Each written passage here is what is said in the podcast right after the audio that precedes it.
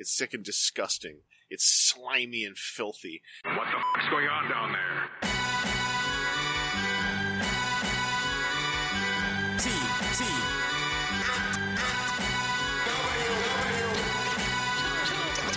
Thousand. Uh, oh, did, did, uh, I wanted to I wanted to share with you guys. Um, I was on a T T R P G stream on the weekend. We do like an annual Pendragon one uh, that I'm, I'm mm-hmm. a part of, and so uh, our, my my current our current characters had their kids. Um, And so we rolled, and I ended up with, with twin girls, uh, at least so far, according to the dice rolls. But I had, I had I didn't know we were rolling for, like, amounts of kids. I thought we were just getting one. And I had put a whole bunch of thought into a name, so I was like, I think this name will just work no matter what I what I roll right now. But I had to think of another name. So anyway, my beautiful twin girls are named Cumley and Sugmilla. And I'm really proud of those names. I think it's going to be great when I get to play as them. But it it seemed to p- partly, for a minute, derail things a little bit. Uh, 'cause I thought Cumley was like a really nice Arthurian-sounding name with some, like, you know, sort of top-notch mouthfeel. Mm-hmm. Um, it's gonna There's be- a reason why some names die off. I think this will make this will make these kids strong, you know, if they have to grow up as Cumley and Sugmilla. Uh... I already had, like, visions of, like, oh, when I get to play as them, like, like uh, the noble Lady Cumley is gonna, like, have, like, twin uh, warhammers, and then her twin sister, who doesn't look like her, Sugmilla, is gonna have, like, two maces and just go, like, dink-donk and hit people over the head a bunch. Uh, 'cause their, 'cause their dad uses a mace, and I juiced a guy's head uh, when we sieged a castle. It was fun. Anyway, um, it was nice to do some more uh, tutorupaging. But that's... Uh, That's not on topic, because nobody seems to play the Transformers T T R P G uh, yet, ever. I'm not really sure.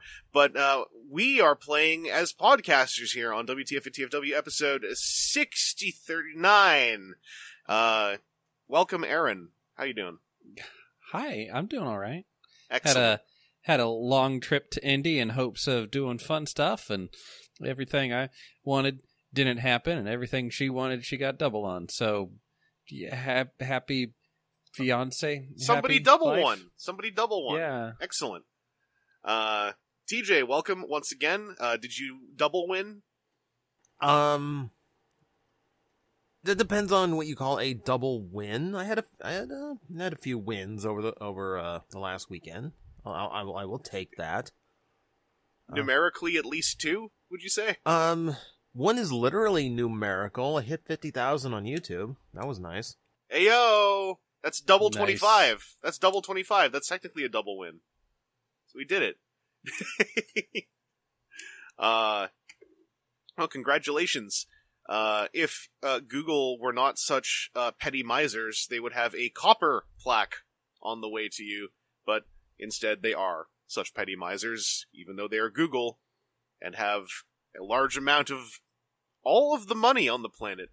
Uh, anyway, I have I, I can't believe fifty thousand is not treated as a as a milestone for physical rewards. At least send like a send a jacket, you know. Send a send a challenge coin. Send a friggin' belt, a vest, something.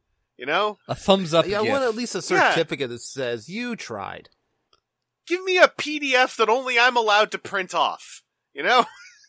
This isn't really actually a smooth transition, but just thinking about accomplishments and whatnot. Our first question comes to us from one Doctor Paleontology, an actual doctor of paleontology, uh, who also goes by Mikey. But um, Doctor Paleontology is our opening listener question uh, today. Uh, it says, "Hi, gents. As you may or may not know, I recently retired from regular podcasting, and it had an unexpected effect." Because uh, Mikey was a uh, regular co-host on our friends over at the Moonbase two. Friends dating back to, like, the year two thousand eight. So I was, uh, I was re-listening to parts of our last episode because I went up today, and there was the whole part of, like, hey, T J, the last time we physically saw each other th- was when a teenager who right now is a teenager may have been born. Uh, and then we were both like, we're both shriveling. And anyway, it was, it was on my mind. Um, anyway, Doctor Paleontology goes on to say, when on the show, I made a lot of effort to highlight value for money and frequently skipped figures I thought were more highly priced than I thought the public should pay, so as to avoid being a hypocrite. But since retiring, I find myself much more comfortable buying, for example, Studio Series Dinobots or Shattered Glass Hot Rod for the Gridman fix. I no longer feel any responsibility to the fandom, so all my purchases are just for me. As creators in this sphere as long as I was, have you found your relationship to making podcasts, YouTube, or other has had much of an effect on how you shop, and has a change in your relationship to content creation been reflected in your purchasing or interaction with the fandom? Off the airwaves, but always listening, Mikey, uh, G Wolf V three no more. Um, so I, I, I actually had, maybe he had told me this, I had no idea that Mikey was that committed to his principles, because I am not. Uh, I, I, since probably... You little, little man-ho, Chris Ho. Since, since probably the beginning of the podcast, like, the biggest problem we have all ever faced, and we've talked about before, was when we started feeling, like, obligated to buy things, so yeah. we would have stuff to talk about, but I have never in my life felt like, oh, if someone finds out I bought this, they will think less of me because I said it was expensive, because it's like... I, I mean, I've never been this vocally bold, but I don't remember my brain entirely from that long ago, but, like, I'm I've always kind of been like, look, is someone going to come at me because I bought this? Is someone going to do that much work to come at me because I bought this? Because I'll block them with my shotgun. Block them with my social media shotgun. Uh, so I think that's actually really impressive, Mikey, that you did that. But that specific thing, like, no, that's that's actually never... I. It's always been in the reverse, it feels like. You know, like, like Aaron, you, you, were, you were mentioned, because I remember you and I used to... Our mold completionism combined with doing a podcast yeah. led to some really bad yeah. brain now and then. Yeah. Yeah. No, multiple times it was, uh, I, I, I think I've been the other way. I, I, I mean, I know that, you know, I, you know, the way that Mikey's talking, you know, I've tried to be better about not buying things just to buy the thing to have bought the thing. Um, And have realized that, you know, w- with those bold completionist times, that th- that's maybe not the best attitude in the world to have for financial success. Um, but yeah, I don't, I don't know if, I know that in the past I have bought things that I probably wouldn't have, so that I would have something to talk about. Yeah. On the show. Back when we were doing like weekly or bi-weekly shows. Um, I felt more of a a need to do that for the content machine. Um, but I think that, I think we are pretty good about being either, hey, this is great value for money, or no, this isn't great value for money, from our experiences, not necessarily trying to say like, oh, you know, this thing I don't think is worth it, but I've not touched it. I'm not saying that the way that Yeah. Mikey was going about it maybe wasn't wasn't the right way, but it's not a way that would necessarily be as much for me, because I feel like, especially with Transformers, there's a lot of intangibles. You know, how many times is it like, man, I would love to handle that thing in hand in order to see, like, is this worth it or not? Yeah. To get that final step one way or the other. Well, and also, like, I think that when it comes to, like, bang for your buck, I, I'm also probably just a lot less, um, or I'm, I'm a lot more open about a lot of it, because I feel like so much of it is so subjective that I'm like, whatever I do has no real, I, I don't feel that what I do has, have, it, it has, like, slight impact on other people, because I put videos up and whatnot and talk about things on a podcast, but, like, it mm-hmm. still is mostly in service of myself, so, like, it doesn't really directly inform, outside of, like, you know, does the thing break, or like, how does this part work, um someone else's enjoyment or purchasing. I, I personally don't think, but um T J, you know, this this also extends to the video realm as well, where, like, almost as riskily, like, there can there I know there have been times where I would look at, like, really stupid toys that aren't even Transformers and go like, oh, if I bought that, then I could make a video out of that. Uh and I, like, you know, that that's like a An old standby brain worm, right? Mm-hmm, like, mm-hmm. I mean, that um, that still invades my brain. Uh, admittedly, my content these days doesn't doesn't uh, depend nearly so much on toy reviews and, oh, like, I gotta get the newest figure and get it out as fast as possible. I don't do that anymore. So, I, I'm mm. like, I still, I still find myself like my per- I still find myself just kind of purchasing the way I've always purchased, though I find uh, I find when it's time to clean out the collection and banish most of it to eBay, one thing I try is, like, even if it's like a mold, like I'll, I'll end up with like Siege Ultra Magnus, sell it off, Kingdom Ultra Magnus, sell it off, and now I have I have I've got like Nova Prime and Delta Magnus. And something in my brain has said, like, look, people are always going to ask you, what do you think of this and that figure? Try to experience every mold at least once. Or try to have one on hand that you can refer to if needed. So, like, that's still in my brain. Mm. Um. Uh, so I, I, but, like, in general, I'm trying not to let it influence me the way it used to. Uh, that said... As I I just did I just did a review on a toy I saw at at uh, Barnes and Noble of all places. It is literally like, um, it's it's weird. So like, it is like a Transformer-etic toy line, but it's like a it's like a preschool kind of Pixar Cars kind of aesthetic. Yeah. Um, what interests me about the this, the figure is uh, it's designed like, if you remember this series, Drivehead. Oh, vaguely. Yeah, yeah. Yeah, yeah, v- yeah. Vehicle, what transforms into head, plugs into big vehicle, turns into all big robot together. Yeah, like, you, like if I remember, Drivehead had a... Did that have a car license where, like, a licensed car cockpit sat, you know, into the chest head area of, like, a big, super non-licensed vehicle thing? I can't remember if it had a license or not.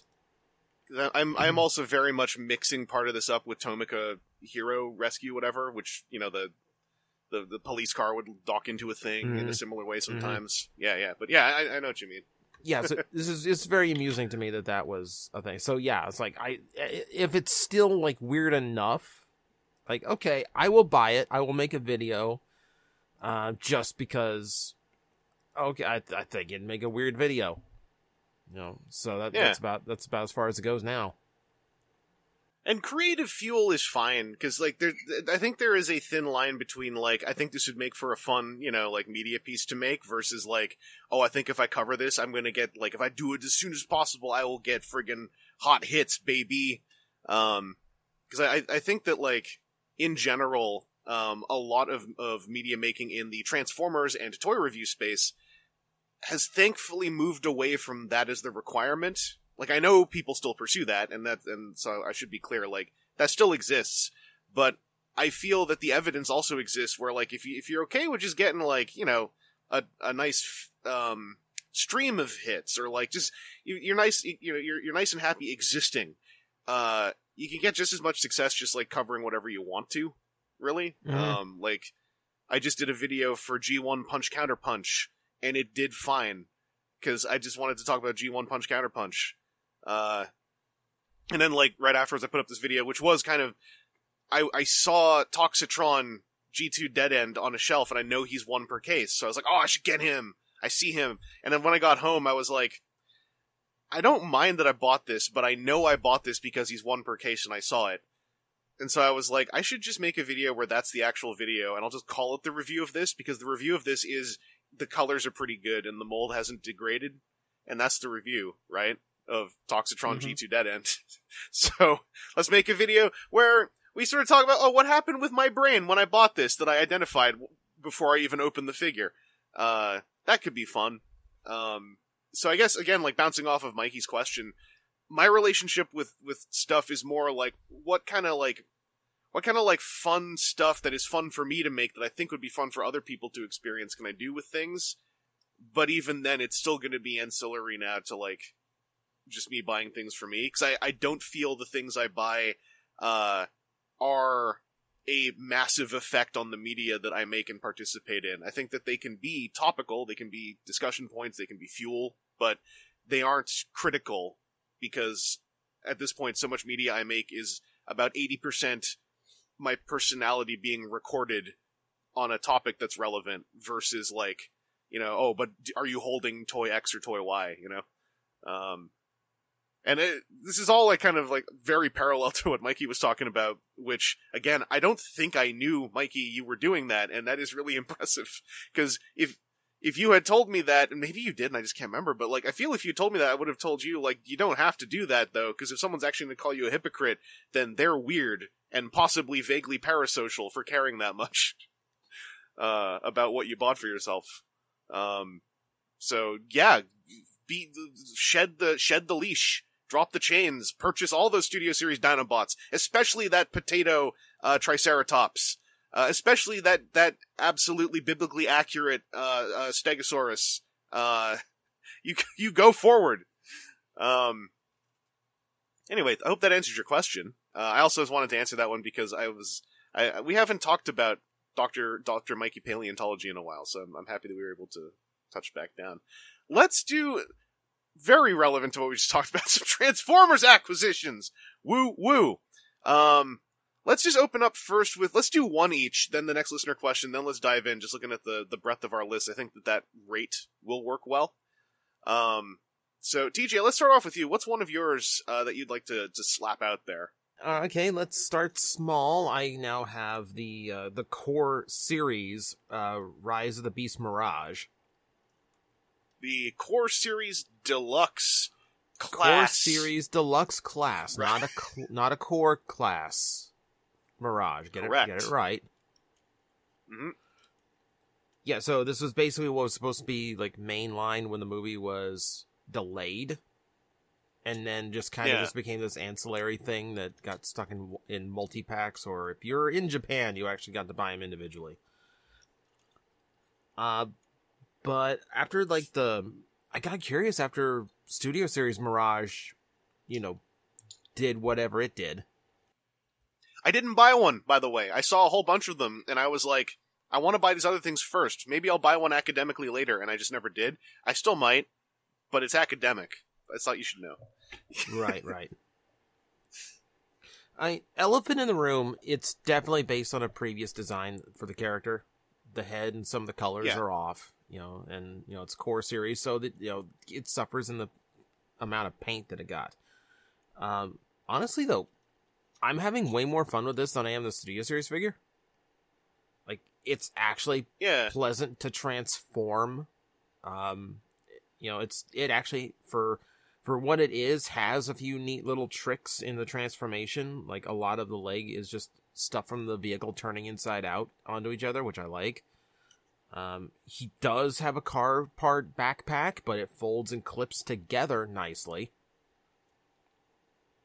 All right. Yeah, so... The L A design team, once again, uh, it sounds like an interesting piece. I was going to say also, if you, when you said he's better than, than my experience with the Studio Series one, I'm like, but also we should say that if you haven't heard our last episode, that is an excessively low bar to, to, um, I don't think you could even trip over it. Correct. Given the... If, where, where that one was at for you guys. It's not a low bar. It's a, it's a strip of tape on the ground is what it is. Yeah. You can trip over it, but if you do, we're going to have to go to the replay video footage, because how? How did you trip over it? Uh, but no, like it's not I mean, a no, yeah. it's not a complex figure, but I'm like I'm thoroughly enjoying it. It's just like a, a my current desktop fiddle figure. I would really like to find that one and, and a handful of those other core deluxes, because they, they look really neat. Everything I've seen of them is also, like, made me intrigued in them as part of the whole enigmatic L A design team mystery. Mm-hmm. Just, like, all the the interesting ideas. I mean, obviously, Takara Tomy still works on those things, and that's probably where some of the really direct ideas are stemming from, but something about whatever that collaboration is, is creating, like, these interesting pieces for what are ostensibly, like, the kids' mainline series. And it feels like the hit ratio of, like, this figure's just kind of cool is a little more uh, high percentage than we get with the cartoon um, toy lines. Uh, you know, th- there's more stuff, obviously, and, and we, we also have to, you know, because Aaron took the bullet for us, we also have to point at the Flexformers and go, like, also that happened. Right? Yeah. Like yeah. So, but it is so, you know. It is weird that that line is actually like fairly enjoyable. I, I haven't experienced all of it. I haven't gotten the Bumblebee, uh, but mm. the Mirage is maybe like my number two out of the whole line. Uh, Cheetor was good. Uh, Wheeljack was good. Like, Air Razor's honestly in my top ten of the year, which I would not have called yeah. from, like, the kids' Rise of the Beast line. She's one of the ones I really want to find. Uh, like, I haven't even seen the multi-packs for those deluxes in Canada. I, I've only seen the Voyagers and then all the, the other stuff. Yeah, um, those are the only ones that got distribution in the U S, too. Like, the, the three-pack, I, the, the second three-pack, I never saw in person. But I saw the Voyagers yeah. a few times, which was weird. If it hasn't already, I bet you that those three, like, the three packs have got to be Ross destined in the States at least. Uh, but I wonder if there was ever an allocation of single packed core deluxes, um, like the ones that we never saw, but that came out in Japan. Like, I wonder if those are floating in a warehouse somewhere and might just pop up at a liquidation store someday next year. Like, that'd be really cool if they do, but I don't even know if that's possible. Like, I don't know what shipped where. The whole thing was a mystery. Uh, but yeah, it's like good to hear like positive stuff about a deluxe Mirage, uh, because you know the the Studio Series one academically is so intriguing to me. But uh, nice that there's a solid one too. And uh, everyone who got a Weaponizer, a lot of those feel like they're kind of partner pieces to that deluxe line. Because, uh, like, that's where your quote-unquote deluxe Wheeljack lives, right? Like, is the Weaponizer who came with a Rhinox butt gun.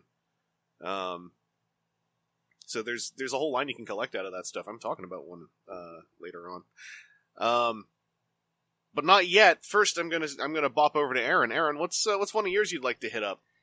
Hey, uh, kind of doing a little bit of a backfill of a line. Um, I managed to find a Legacy Evolution Shrapnel. Oh God, that is backfill now, isn't it?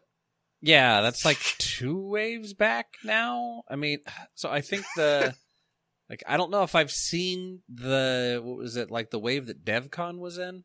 I don't think I've seen all of that, but oh, right. I did see a shrapnel at the Walmart that I never go to because it's the the college student Walmart that rarely stocks toys uh, very well. Um, but yeah, he... He totally is the third Insecticon, but they're re- going to be redoing Bombshell or Bomb- something? I forget what I... Bombshell's the retool of Shrapnel. Okay. But I thought that uh, it was the the whole memories of like, hey, they're going to finish lines now. And oh, they, they didn't do a This deluxe... was supposed to kind of be the finish line, and then they said, hey, we're going to do it again. No, they, they, they haven't done a deluxe Bombshell yet. Yeah. He's, he's the one no. who's finishing. Okay. No, they, well, I guess no, he, bom- I guess his was like the large size core what, or whatever. I have no idea what you're talking about. I've got deluxe Bombshell. Like, he's the most recent wave. Yeah. Right. But I would... So... I also didn't buy any of them. Bombshell so. was like the first of the... reruns of the Insecticons, but he wasn't done at deluxe size. He was done at a smaller size. There, there was the, they, they, and then the next one was oh, they, no, they, they put it, they put it, they yeah. put it out as a Legends figure after like it came out with an accessory figure before. No, no, that was that was Shrapnel that came out as like a Legacy a with, thing, a, with yeah, with Raptor. I, that's right. That's what it yeah, was. Yeah, yeah, yeah. Because they did the yeah they did the Legends trio. Um, but yeah, I thought I thought Bombshell was the third one coming out. Yeah, he is. I, I didn't pick up on it. Yeah, he is, right. Yeah. yeah. I don't know. uh, like I said, I, I didn't Man, pick up all, any all of this stuff gets weird and out of sequence when it takes some um, four years to get through three figures. Also, Legacy United has now shown up in North America, so yeah, F Y I. Okay. So the the um the sliding the sliding memory scope for me is getting even more confused by the once again two months early launch of some of the next line. Yeah. Just, just the just the and and, and parts of the but... previous line not having made it out. Yeah. It's all confusing, but T J has Bombshell, so we know Bombshell exists. Damn it. Yeah. So we're all right, well, I'll go ahead and roll that back. Um But yeah, he's he's another of the, of the Insecticons. He does it again with the cool paint on the inside of a transparent thing mm-hmm. uh, for for the aesthetics. Uh, his his like legs that are also guns were were kind of weird for me, just from his from the aesthetics of everything. Um, it doesn't look bad. It just, like, if you lose those, then he only has the, like, two that fold away on his back, and that's kind of weak. Um, mm. But it's a, an interesting integration. I wish it was more, like, they, they kind of make blasters, but I almost feel like since he comes with the other, like, that weird default G one weapon with the, like, barrel and the two bits around it, he already has a gun. I feel like it would have been more interesting if they were bladed weapons of some sort. Um, but that's maybe a level of nitpick that's uh, nitpicky. Well, you know, it's also, you know, personal aesthetic preference. Uh, mm-hmm. I, I, I'm assuming you mean like some of his bug legs just come off as like gun weapons, is what you mean? Yeah, they're they're like purple. When you transform him, it's part of what sits underneath him. Um, so he kind of props on them. Uh, I'm gonna gonna try and find a picture so that oh, it makes I'm, a I'm bit already more going sense. To look. Don't worry. Okay. Um, but oh, I see what you mean. Yeah, yeah. Um. Because I was going to say, I wonder if that's just, like, that is one way to solve the um, where do the bug legs go issue that kind of comes with him and Bombshell. Yeah, I mean, he has, like, little foldy, backy bug leg, like, the the gray legs, like, fold over on his back and and button up some. So, like, they tuck away, and that's not necessarily bad. Mm-hmm. Uh, but then it's just like that, what looks like, you know, in, in the stock photos, what ends up looking like the outer legs then um, just become blasters, or you can do the, I don't know, it's probably some Evo Fusion thing. I was about to say, jam, how's the Evo you, Fusion? You, you, you, you, hold on, let me see if you can, like, jam one. What do you gotta do? Like, I got an official picture for connect you. Connect it. Oh, you can connect it into the bottom of it. Yeah, I, I found official. The, pic- no, there's an official picture. I, I, I found the. Yeah, I found the box art picture. Yeah. It is the one and yeah, only. Right. I got a comment on my, my Detritus video where someone said you put the Evo Fusion gun in his hand the wrong way around, and I was like, like dog, there's no right or wrong way with an Evo Fusion gun. It's a bunch yeah, it's of Evo stuff. Evo Fusion, come on. It's it's, it's, it's a bunch of five millimeter ports and holes and pegs. And my version is shooting energy, I guess, rather than the missile. Yeah. But yeah, I mean, he's he's another Insecticon for sure. Um, and like I, I was surprised when I saw him at that store. I was at that store for completely different reasons. I was picking up stuff uh to for for Thanksgiving, uh, since that's on the way to Mom's, kind of sort of. And it was like, oh, wow, wow, what are you, what are you doing there, buddy? All right, I'm here cool. to give thanks, thanks, thanks. He's the one who did that, right? He's like, I'm here to give thanks, thanks, thanks. Oh, I always forget. For your your excellent turkey you're about to cook, cook, cook, cook. Uh, it was ham, not turkey. I wish you, I, I wish they did. For your turkey, excellent ham, not ham, as keto ham, ham, or something. Uh, well, but, yeah, okay. That's shrapnel. Grats on the uh, on the shrapnel, knee sh- knee scrapnel. Uh, I got a quickie, uh, sort of a quickie, um, entirely actually based on the last episode. I think it was. Uh, or one before. I think it was the last episode. I found Studio Series eighty-six Ratchet, and while we were talking about your Ratchet, I was messing with Ironhide going like, darn, I like this toy. Then I went over to B C, and two days in, I went to the Magic GameStop in my hometown that has everything, and they had a, a Ratchet. So I bought Ratchet, and uh, Ratchet is like Ironhide, but feels mm-hmm. a little better. Uh, okay. The only real thing that felt a little bit not as good was the way that the front bumper thing, um, quote-unquote, clips onto the two little tabulatures on his back, but it still holds. Actually, it holds better now than it did a week ago, which is weird. I guess that needed to just kind of, like, bake in for a little while. Uh, I still like this mold a lot. Um, I, I know I talked about this when the Ironhide version came out. I understand the issues people have with the mold, especially on the legs. It just doesn't bother me. Myself, like I, I think it's fine, um, and also I'm as, as I've many times said, I'm a serial Ironhide enjoyer. I I like every Ironhide that's come out, even the ones that you hate. So uh, this one is obviously on the the upper end of that scale. Uh, I have actually really started to agree with uh, the the handful of folks who have asserted that Siege Ironhide may be the best of the modern Ironhides as far as like just being a toy. and I'm kind of like, you know, I don't think y'all are actually off base. Like, he looks funny in vehicle mode, but as a Transformers toy, he's he really hits marks. And then if his vehicle mode looks too funny, you just put his weapon on top, and it's like, well, now there's a hammer that shoots missiles. What are you going to say about this? Um, but S S eighty-six Ratchet, uh, really dig him.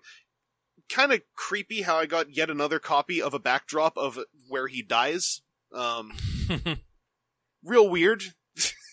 Odd decision. Strange.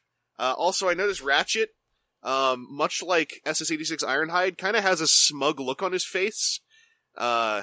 And it's like, was and now that we have the, that two-pack out, I'm like, are the smug looks on these guys' faces supposed to, like, make the eventual Buzzworthy I'm dying version's face, like, just, like, have more impact? Because when they're not dying, they're like, oh, I'm about to win this fight, like always. And then you get that weird face on uh, on dying Prowl. Um, but, uh, yeah, sol- solid piece to me, at least. Uh, and the notches, the, the, the... terrifying notches do work a little bit nicer, I found, on Ratchet than on Ironhide, which I think, Aaron, you had mentioned before. Uh, mm-hmm. And so I, I can confirm, at least on the, you know, the versions I have, it does feel a bit nicer. Um, so, uh, yeah, Ratchet, in! We did it! Uh, and, uh, let's, uh, let's bump over to one more listener question before we continue on with our acquisitions, just to keep the, uh, the back and forth going. A little hot potato. This one's coming in from X L Hedge, who says, hello to the Alternity Universe, Vangelis and his cohorts, Armada Universe, Aaron and G two Universe, T J Omega. How would you all collectively plot out a legacy T V show? Um, what characters from the toyline would you bring in? How would Prime R C Bulkhead react to their new bodies in nineties Edgelord G two Prime? What Megatron Galvatron would seize command? What are they fighting over? What human companions get dragged into the conflict? Thanks, guys. Keep that steady march towards that nine hundred podcast segments, X L Hedge. So, uh, I actually have extremely opinionated views on how a legacy story should play out, but I'm going to not just launch into that right away. Uh, T J, I'll start start off with you. Like, not to answer all these questions specifically, but like, uh, where, what would you want to do? What would you want to see out of a legacy T V show? Out of a legacy T V show, like, I would love to just. I would love to come up with some explanation why all of these characters, because Legacy very much is just a mishmash of whoever we want, or whoever hasn't yeah. had a toy, you know, in, you know, a few decades. Doctor Strange casts a B S spell and opens a bunch of holes to multiverses. Doctor Who? Oh no, I can't even say Doctor Who! Damn it! Damn it! Okay. Anyway. I was thinking, like, Vector Prime exploded or something, and then just everyone just starts flying out of them. Yeah.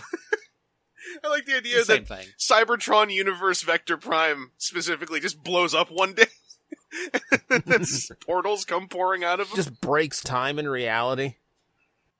The, the Cybertron Universe is just like, well, guess I'm just the Legacy Universe now.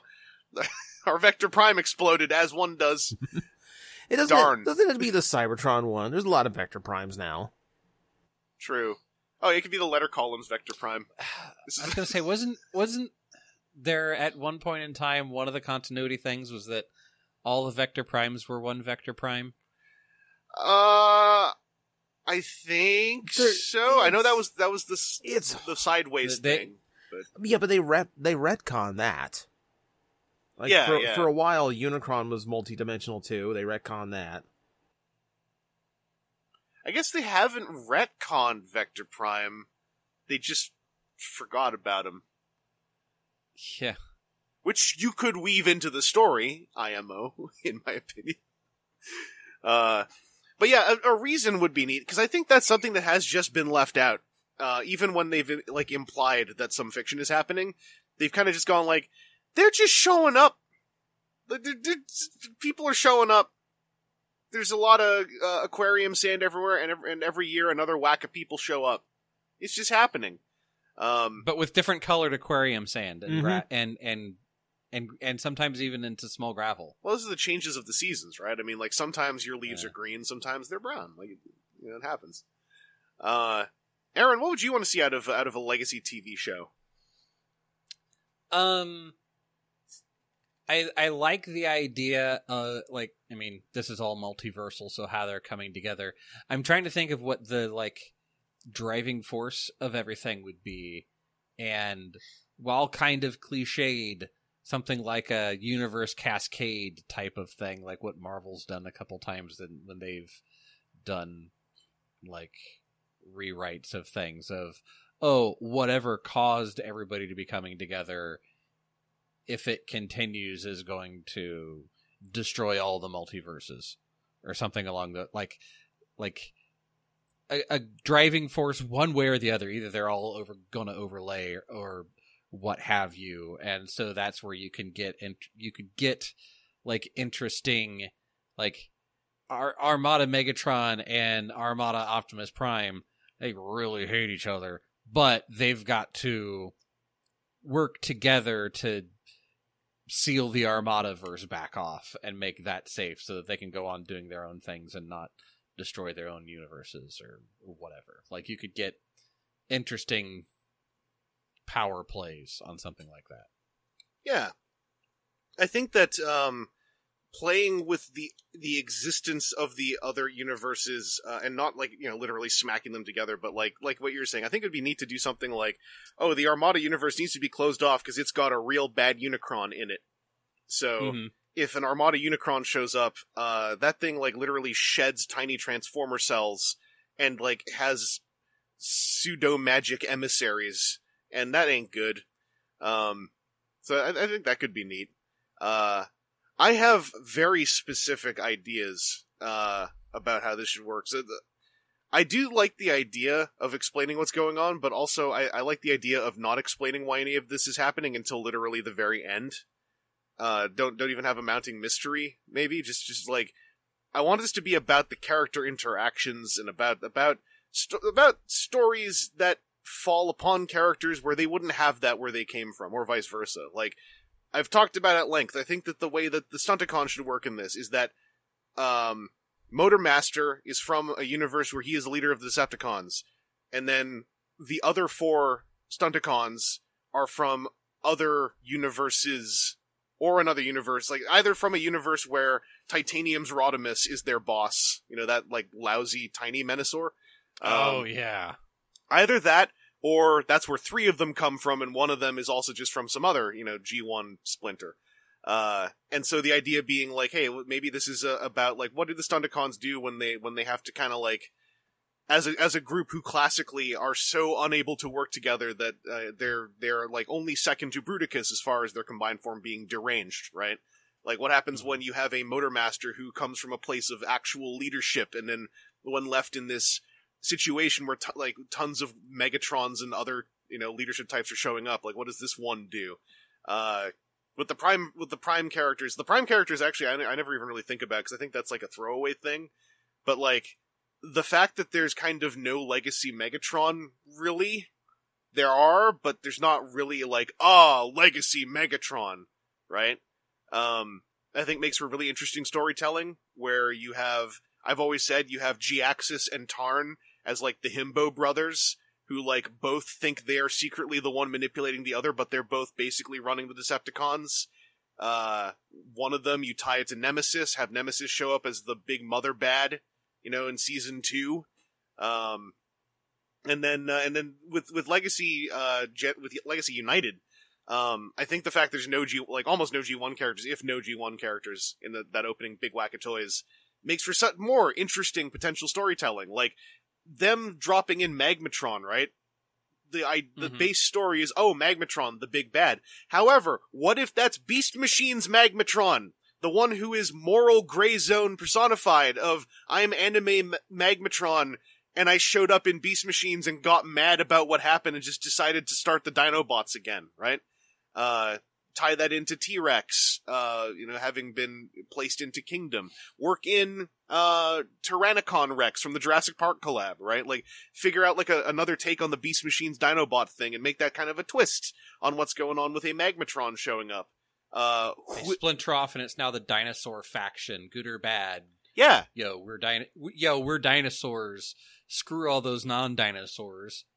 And that in that itself being the second chapter of the core class Dinobot story, because you have like these core class figures, right, that are that are being kind of dropped in as parts of uh, Legacy's toy line. A lot of them don't really, like, some of them seem to factor into it fiction wise. Some of them are just G one characters but are small. What if that's a universe? Because that's like, if I remember correctly, that is the one Legacy Megatron, right? is the core class one. Mm-hmm. So what if the core class G one characters are generally just treated as a joke, but then the six Dinobots from that universe are like, this sucks, we're the Dinobots, so they kind of like f- somehow manifest a combination to be a normal-sized Transformer Volcanicus. And then, next season, Magmatron shows up, who's literally a three-dino combiner, starts his own Dinobots thing. The Volcanicus uh, minis go like, what if we go and hang out with this guy? Have a whole little, you know, journey of discovery there. Like, uh, Yeah, but, but see, the problem with that is that uh, Tripredicus, or, or, or tri, tri, tri, what? Tripredicus, right? Why did my brain just suddenly fart on that? I was going to say, is not gray and red with some gold. Look, oh, well, I mean, that's... Volcanicus has branding, and that's yeah. important to him. And that's and that's where the, so, the conflict arises, so, right? So so those guys bust best bust out a rattle can, Magmatron, not Tripredicus. Wow. Yeah, that's okay. All right. Tripredicus Brain, is also a gut tie, right? He's a combiner. Yeah. But no, I mean... Magmatron, best best bust out the rattle can of some gray primer, at least. The, and tone those colors down. The the ma- the massively tiny bucket of knowledge I have about Magmatron as a character... Um... If I remember his Beast Machine's toy bio, it implied some kind of like, you know, inborn sort of, you know, warrior's honor sense. I, l- I like the idea of Volcanicus, you know, those six Dinobots going like, this isn't what Dinobots look like, and they just try to stand up to Magmatron because they can combine now, and they're still smaller than Magmatron. But Magmatron's like, yo, this is actually kind of like, oh, you kids, oh, I'm touched. My warrior's heart is touched by this. And then there's some back and forth. And then you get, you know, Tyrannicon Rex is kind of in Dinobot colors. Maybe some kind of, like, weird side story in there, because she's also, like, kind of hard evil. Um, and this is just with the Dinobots, you know? I mean, I've also said, the counter-Himbo brothers of Metal Hawk and Galaxy Shuttle, they got that same vibe on the toy shelf. There's there's some storytelling there. G two Laser Prime, obvious choice for the protagonist leader, to most folks. What if he's not fit to do that because he's the edgelord swordsman prime, right? Uh, and every and they, they keep dropping in characters who, to me, narratively could be so interesting. None of this would ever happen in an actual T V show because they would be given a budget of like fifty dollars. But, you know, um, by the way, I was also going to say, I was I was wondering if either of you were going to say, I would love to see Straxus as a severed head in a weird Frankenstein body that's wearing a cloak. Um, did y'all see that, that, I, that weird... I did, yeah. Yeah. That was the weirdest outcome for that story. That's, that someone said, no, that's real. Because that leak did look so friggin' generated. Uh, because it was all fuzzy and whatnot. But, uh, yeah, for those who don't know, that, that weird art that was floating around from supposedly the assets made for the legacy Netflix show that never got greenlit... Uh, was it, was it Anna Malkova who had the design sheet for that, that, that was shared? I, I can't remember. Because it, it was, it was the before design was basically Handsome Straxus from I D W two. And then I was like, damn, were they going to do that to, to him in I D W two to like, that would be neat. Anyway, um, there's like, you know, there's, cause it's like going from edge, from, uh, X L Hedge's question here, uh, like which Megatron Galvatron would seize command? Neither. I think that the joy of a legacy series would be that no Optimus is leader and no Megatron is leader, because in this hodgepodge, you have too many other elements at work for everyone mm. to just fall under leadership like that. Like, that's why a Motor Master who doesn't even know who Megatron is would be so interesting, right? Because like, he's, he is technically, if you look at Motor Master, and if you showed Motor Master to someone who doesn't know Transformers, they could reasonably assume Motor Master is the villain leader. He looks like evil Optimus Prime and then transforms different and combines into a big guy with devil horns. Like, he looks like in another anime, that's Optimus Prime's nemesis. So, I, I won't go on and on, because I, I every, Legacy, the Legacy toy lines, I don't even put a lot of work into this. Legacy toy lines just make my brain invent these storylines. Like, something in the in the sauce really turned out in Legacy. Uh, for for inherent story and emergent storytelling, um, and I, I encourage everyone, just chill out, look at all your toys, and like think about that a little bit. Like, just think about the fact they're all in the same toy line. Because I, I know the habit, right, is to take Legacy toys and go, which shelf do I divide these out into? Whereas I'm like, no, make the Legacy shelf, and then maybe add stuff to it. You know, like I kind of want to add Alpha Bravo to a Legacy shelf where I ever to actually have a shelf of Transformers that wasn't a mess. Uh, cause, you know, some of the Lost Combiner Wars characters or the Orphan Combiner characters, uh, anyone that just was forgotten by fiction, throw them in there and make Legacy a place to tell some of their stories. I think it, it would turn out great. Uh, anyway, hope that answered your question, Axel Hedge. Um, let's continue on with our, uh, our hot potato Transformers acquisition inquisitions. Uh, T J, let's pop back to you. What's, what's another one of yours you want to hit up? Oh, let's see what else is on my list. It's not a big list. Um, I did get in the uh, two-pack number two from Beast Wars Again, uh, which is Cheetor oh, yeah, and Waspinator. Yeah, those are coming out. Yeah. I do love that Takara has just kind of given up on coming coming up with new names for, like, Beast Wars, like, redo lines. It's just like, Beast Wars Again. Just I, again. I've wondered if again that's... Again and... Uh... Like, is that part of the sort of, like, weird sense of humor their dub had? Like, you know, Beast Wars Again, Beast Wars Returns. yeah, well, yeah, they, yeah. They did re- they did Returns, they did like re- Beast Wars two, Beast Wars Neo, Beast Wars Beta. Be- uh, how many different ways can we say the second one? Yeah. I was told very adamantly, Beast Wars the second. Get it right. Yeah. So the thing is, because people have told me that in a certain way, it makes me want to say Beast Wars two. Mm-hmm. It makes me want to make trouble. Oh, it makes me like... want to say... T and, and not, not, not the numeral two, T O O. Yeah, I was going to say, it makes me want to yes. say Beast Wars Dos. No, that's a different one. I mean, that's that's technically what they were doing with, with Tripredicus in one of the anime shows. Um, kind of, kind of cartoonishly, possibly somewhat offensively. Uh, but... You know, the nineties, I guess. I'm shrugging. It's not an excuse. Uh, the I saw pictures of that Cheetor specifically recently, and he friggin' looks gorgeous. Oh, yeah. Um, they, well, I mean, it's Takara going back to old school Takara. Like, it's a beautiful mm-hmm. figure. It's a beautiful rendition of Cheetor. Um, they did that, the only, like, issue I have is they did that one thing where, like, and they did this with Transformers Red, too, where I feel like the the metallic paint that they used is a little too dark. Hmm, okay. I know what you mean. Yeah, because in the sh- in the show, like, he's all yellow, but some areas are, like, fur and some areas are metallic. And sometimes, like, that doesn't translate well when they try to, like, paint a figure that way. I mean, still looks beautiful. Like, paint all over. Like, when, like, those panels on, like, behind his shoulders, they're, like, the, the cheetah's body. The, mm. they, they they put cheetah spots on the inside of that. That's sick. That's kind of sick. It's like, no, no, no blank surface on this. Like, if if if you're not painting it, put spots on it. It says again on the package. We can't do this a third time. Uh, uh, yeah, but it's just, it is a beautiful paint job. Oh, by the way, uh, the neck tab is pre-broken. It's gonna, yeah, I was oh, just sitting there going like, it's nice they did that for you. Yeah, yeah, just get it I out want, of the way. I want them to have put it in a little bag and taped that to the bubble with a note and a pair of white gloves that they wore when they did it. Just like go full. I'm, I'm, yeah, I'm just imagining somebody in a factory put on the gloves. Okay, that's broken. Let's here. Here's the little tiny dime bag, zip bag. Okay, here we go. Here's the pre-printed note that we put in there with it. Roll it up.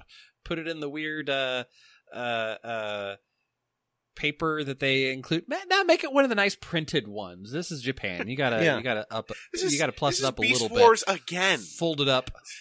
Tuck it into something. I'm I'm glad to hear that the neck tab uh, story got to have yet another footnote. This many years later. um, and I guess how, I mean, I was going to say, how did Waspinator turn out? Like, I can't even, I can't even remember if there's any, like, major mold improvement, like, hand feel-wise, for I mean, that toy to have. Like, the colors look great. Yeah, the colors look fantastic. The toy still feels fine. Like, despite how many times this mold has been used at this point, like, everything's still stable on it. Everything feels good. Nope. Um, again...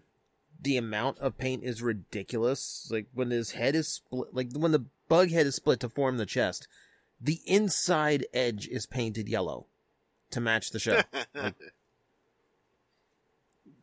yeah, so that's just, yeah, it's literally everywhere they could possibly. If they could get a spray app on there, they they, they you know, if if they could get a nozzle to fit, they put they put paint there. Yeah, that that makes me really want to see how the, the Ghost Starscream Waspinator two-pack turns out now. Yeah. Because, uh, like, it's it's hard to tell in the photo, like, what they were really going for, but, like, now that these exist, it's like, are y'all actually going to go hardcore with, like, with, with airbrushing some of this stuff? Like, so, as far as I can tell, like, they did definitely modify the color scheme. Like, mm-hmm. It's mostly just different shades of green. I think the biggest thing is they went with translucent purple instead of blue. Okay. Uh, and okay. there are dis- uh, the thing is like on, on Waspinator, he actually does have, uh, he does have a Predacon symbol tampographed on the side of his head.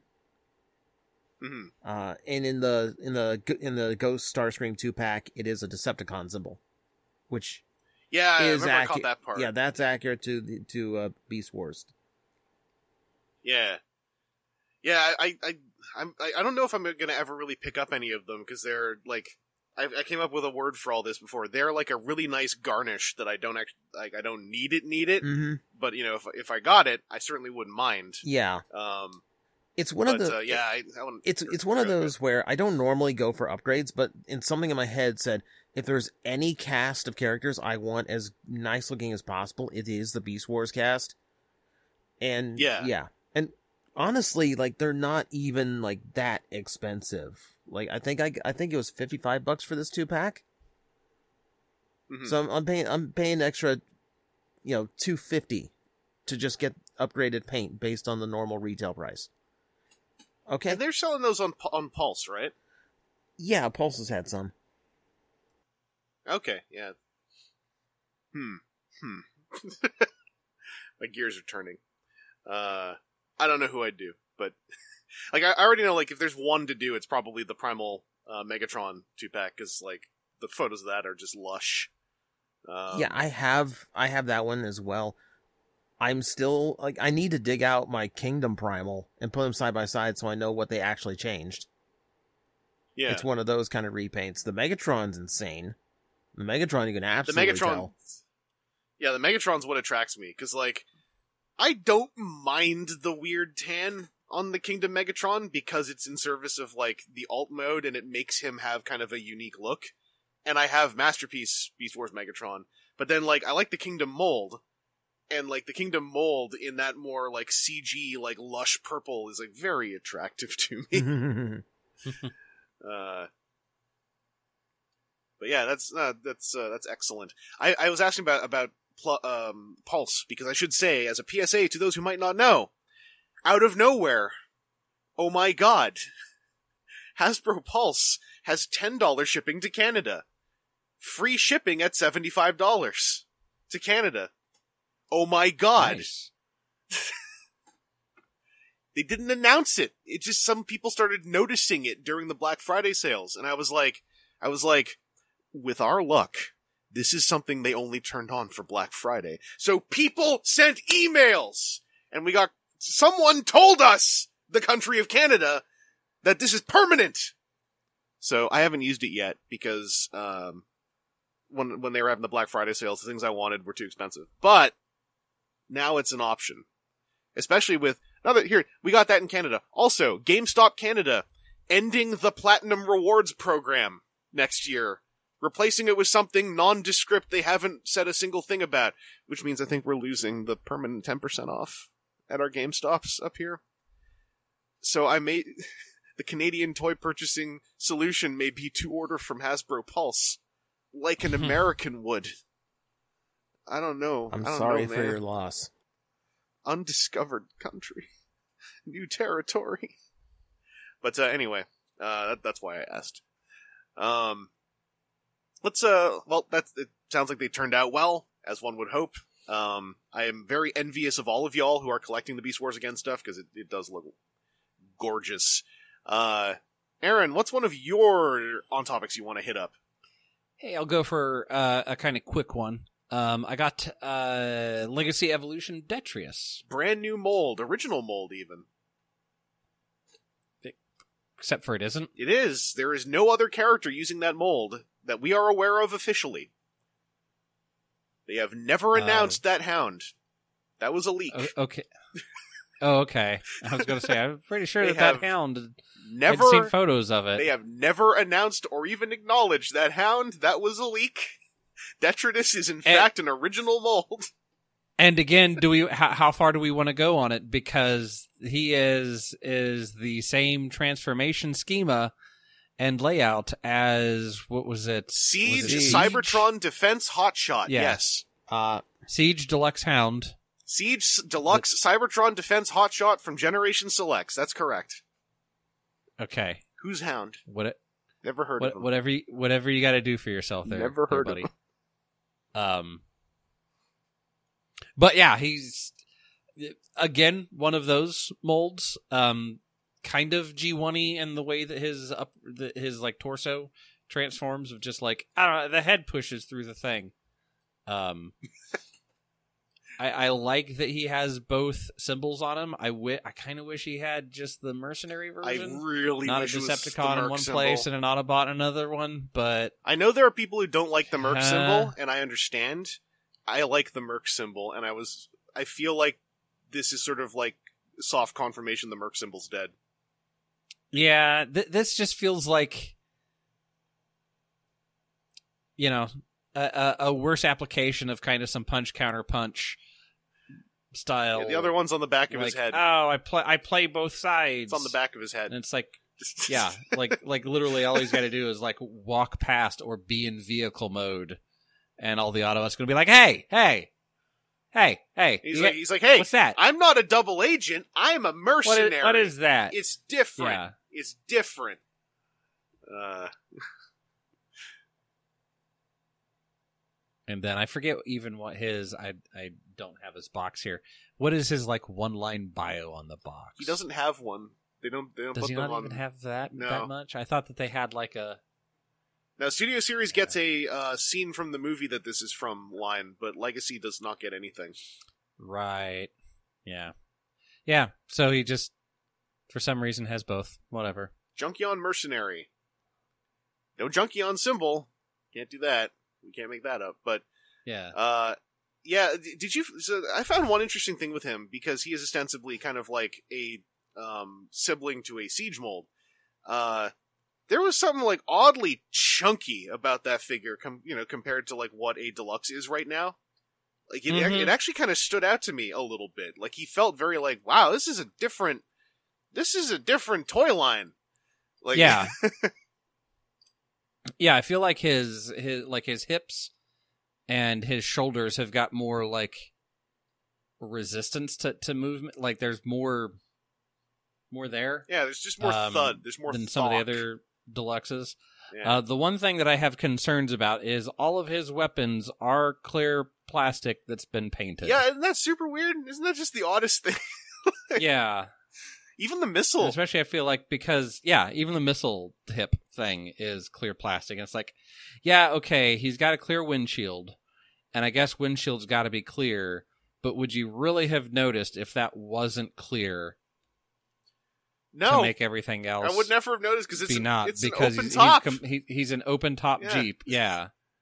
Heck, even just, like, if you're going through the, the remolding of everything else, make it like the the Jeep...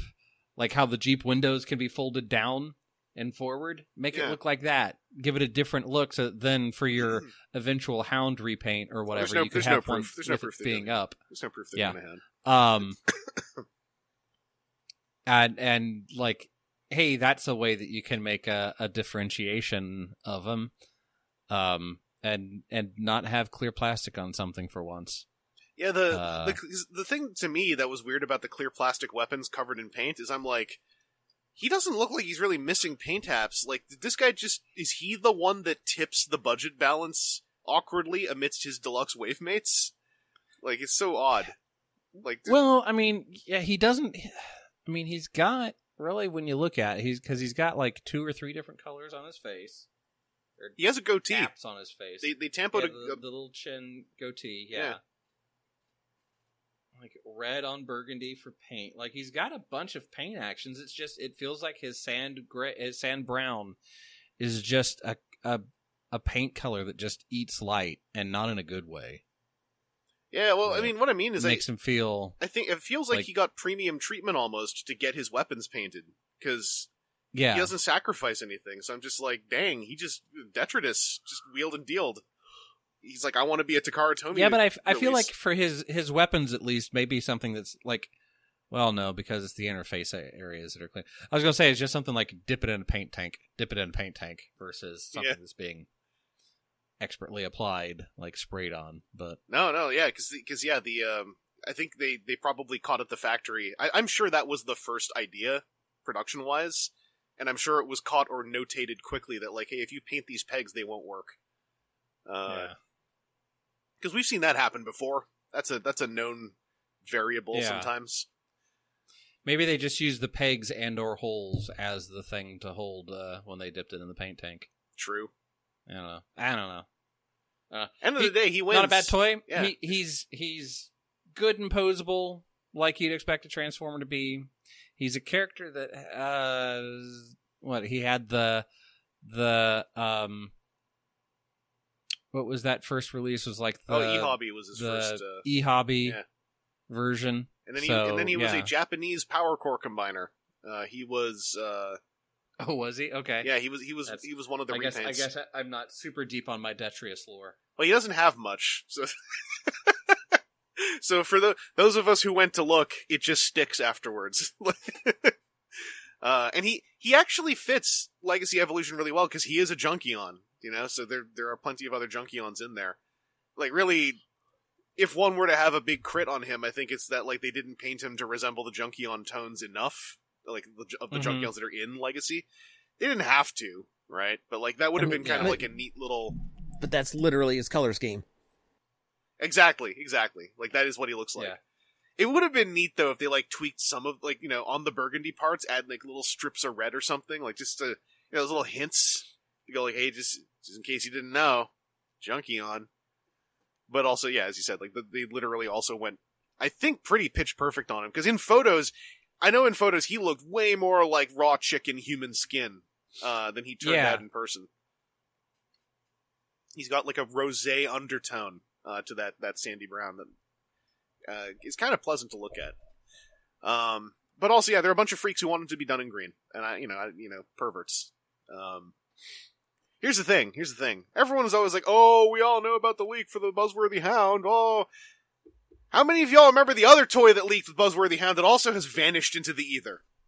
Poor. I know a lot of people don't seem to remember him. Poor Hatchet. Poor, poor Hatchet. Hatchet! The actual yeah. casualty. It's going to be so screwed up when those toys actually come out someday. Like, they're just going to show up. They're going to be in the weirdest two-pack. uh, anyway, I'll pop over one of mine. I, I was gonna say the weirdest Buzzworthy two-pack. I got a Buzzworthy two-pack! Uh, and this is weird because I actually got this and I just hadn't opened it for a while. Um, so between... I, I bought this partly because I was like, this is probably the only time they're gonna do one of the Rise of the Beast Scorpion robots. And then they announced a Studio Series version who looks completely different in completely different colors, so I feel like I still won. Uh, I got the Buzzworthy Rise of the Beast Weaponizers uh, core line, but in Buzzworthy, uh, Scorponok and Sandspear. So the Weaponizers are the ones that are basically core series deluxe classes, but they come with one of the little Weaponizer buddies, sometimes one that only comes out with one of these, as seems to have been the case at least twice now. Um, because one of the, uh, one of the quadrupeds, I think, also hasn't come out in single yet. Um, but... I actually really like this figure, and I this this figure makes me want to get the Studio Series one so that there's two of them that are different, so I can just headcanon it that, like, these are the Scorponok brothers from the live-action movie series. Because uh, th- this so this figure is a really competent and simple Scorpion Transformer, because the transformation is literally... The knees are a ball socket joint, but above that is a hinge, so you just fold the knees on both knees. He has, he has double knees, basically. A ball socket and a hinge. You just fold them over, and they have the legs attached to him as two big hunks, and you flip his back over to be the head of the scorpion and reposition his arms, and then his sword weapon plugs in as a scorpion tail that has two different ball socketed um hinges on it, so it's like mildly articulated even. So it's like a really good, simple scorpion robot turns into a really decent, um, simple, uh, Transformers scorpion bipedal robot. Uh, the only problems with him really are he doesn't have a, he doesn't have a waist joint, uh, at all. And there's no, no real reason other than he's a less expensive figure. And he has these giant triple insectoid leg hunks that are just on pin hinges on the backs of his legs, but they don't really have a, they don't really have a designated position to go. It's just, you just fold them out of the way a bit and you can keep folding them and then they'll bump into each other. So you just kind of play it by ear. Um, but then his double ball socket tail has a couple different ways you can do it to form this like really cool sword with an asymmetrical bladed guard and an asymmetrical kind of axe head at the top. Uh, so that alone, kind of cool figure. He ha- he has an asymmetrical head sculpt even with like honeycombing over part of one of his eyes. Uh, and then Sandspear literally looks like Beast Wars Scorponok's Beast Mode, with, with but with a laser gun on top of the tail instead of a normal stinger. And then, super simple transformation. The instructions tell you to just fold the ball-socketed scorpion arms up. That looks terrible. You can actually swing them around and in to kind of, like, fill in this big hollow space on the bottom. Uh, and you can flip a handle out. They show you in the instructions that, that you can have them hold this like a sword, which you can. It's the worst sword in the world because the blade is a tiny, tiny little nipple on the top of a big stick. Um... But then you remember, this character's name is Sandspear, and the five millimeter peg rotates out one hundred eighty degrees for the sword mode. So if you just rotate it ninety degrees, plug it onto the forearm peg hole, right? And then you just sort of like maneuver the little arms around, you get a spear mounted onto one of his arms, and he's got a sword in the other, and this guy is just brimming with character! Uh, anyway, this is the kind of toy that's good. It's, it's a Buzzworthy Rise of the Beast core series figure. This will be on sale somewhere sometime, and when it is, and if you think this looks cool, I highly recommend it. It's an incredibly fun little package of toy, and I think that it occupies this this little space just seamlessly. Um, I'm seeing if the, the bummer is there's no good pictures of, of him holding his weapons the right way, but uh like, the stock photo, he's holding Sandspear not as a spear, but, like, you'll see what I mean. Uh, that that little guy is not a sword, he is a spear. Uh, anyway, I I highly recommend this this little figure. It's, it's so fun. And it's, like, such a simple transformation, but it's satisfying. The legs tab together sol- solidly, and then they tab into the back solidly when you fold them. The the tail has a keyed peg with a crossbar in it, so it goes in a certain way. It's it's it's just really, it's it's choice, especially for something you can get for kind of cheap uh, when it's on sale. Nice. Um, so yeah, big big fan of this, uh, and I'm I'm I feel like this has gone a little under the radar, at least in my circles. So I wanted to talk him up a little because I think he's cool. Um. Anyway, that's uh, I, I I did my I did my. cross through text thing. Uh, let's move on to another toy. Uh, T J, you think it, you, you want to get Scorponok and Sandspear to go with the core series Mirage and get his ass kicked by the Scorpion Swordsman? Be kind of cool. I mean, I, I think I've already got it floating around here somewhere. Oh, you do? Yeah. Excellent. So, Excellent. So I, I like, Just remember, yeah, I like I like those for some weird reason. Yeah, I mean, and this one I think is really, I think this one, just, like I said, hits the marks. He doesn't look like he's suffering for being the kid's toy. He looks like he's just a good kid's toy. Just just remember, it's Sand Spear, not Sand Sword. I don't know what they were doing with the with the instructions. Got it. Got um, it. But uh, yeah, let's, what's another one of your uh, one of your on topics? Uh, so for hitting fifty thousand, I did a little bit of splurging. Yo, yo. Uh, one on topic, one off topic, but on topic, it ended up being the first Masterpiece movie toy I've ever picked up. And Ooh. That was Bone Crusher. I really want to get him, because I heard from one person I know who got him that he's pretty okay. And that's all I want to hear for M P M. That's already a resounding recommendation for M P M, in my opinion. So... So, no, it's, I mean, I'm already, like, it's whatever reason, like, I can't explain why I like Bone Crusher's design so much. it's just like that one Bayverse design that I'm, I'm just like, if they make it, I will buy it. Mm-hmm. You know? And I think it's just like how unique it is. Is that like that wide shoulders, squat torso look? Like, and his head design too. Like head? It lives mm-hmm. the aesthetic. Oh yeah, it's a polygon. Mm-hmm. Like yeah, there, there's something about that first movie's Decepticons that have a very like each one of them has a, like not necessarily bestial, but like it's not a human in a suit. Yeah. Type mm-hmm. of look to them. Yeah. Okay, so yeah, yeah I, I've for Masterpiece, I have taken a stance of like I'm gonna wait till I hear other opinions before I do it. I will not pre-order anymore. Um, and yeah, I just kept hearing that this guy turned out really, really good. He's really, really good. Um, as it turns out, yeah. Um, they they can make Masterpiece toys that are actually well made still. I mean, where do I start? Like, the transformation is absurd, by the way. I was gonna ask, uh, because what I what I understand is the uh, Aaron, you're gonna you're gonna be shocked about this. Apparently, the instructions are terrible because they're way too uh, no. the the images are all way the f too small for what they're trying to communicate on a two hundred plus dollar figure. They just printed one giant sheet of shrunken vector images. But my understanding is the transformation's weird, but if you actually figure out how it works, it's pretty solid for an M P M. I mean, everything feels... I, I feel like I need several more passes at it in order to really be comfortable with it.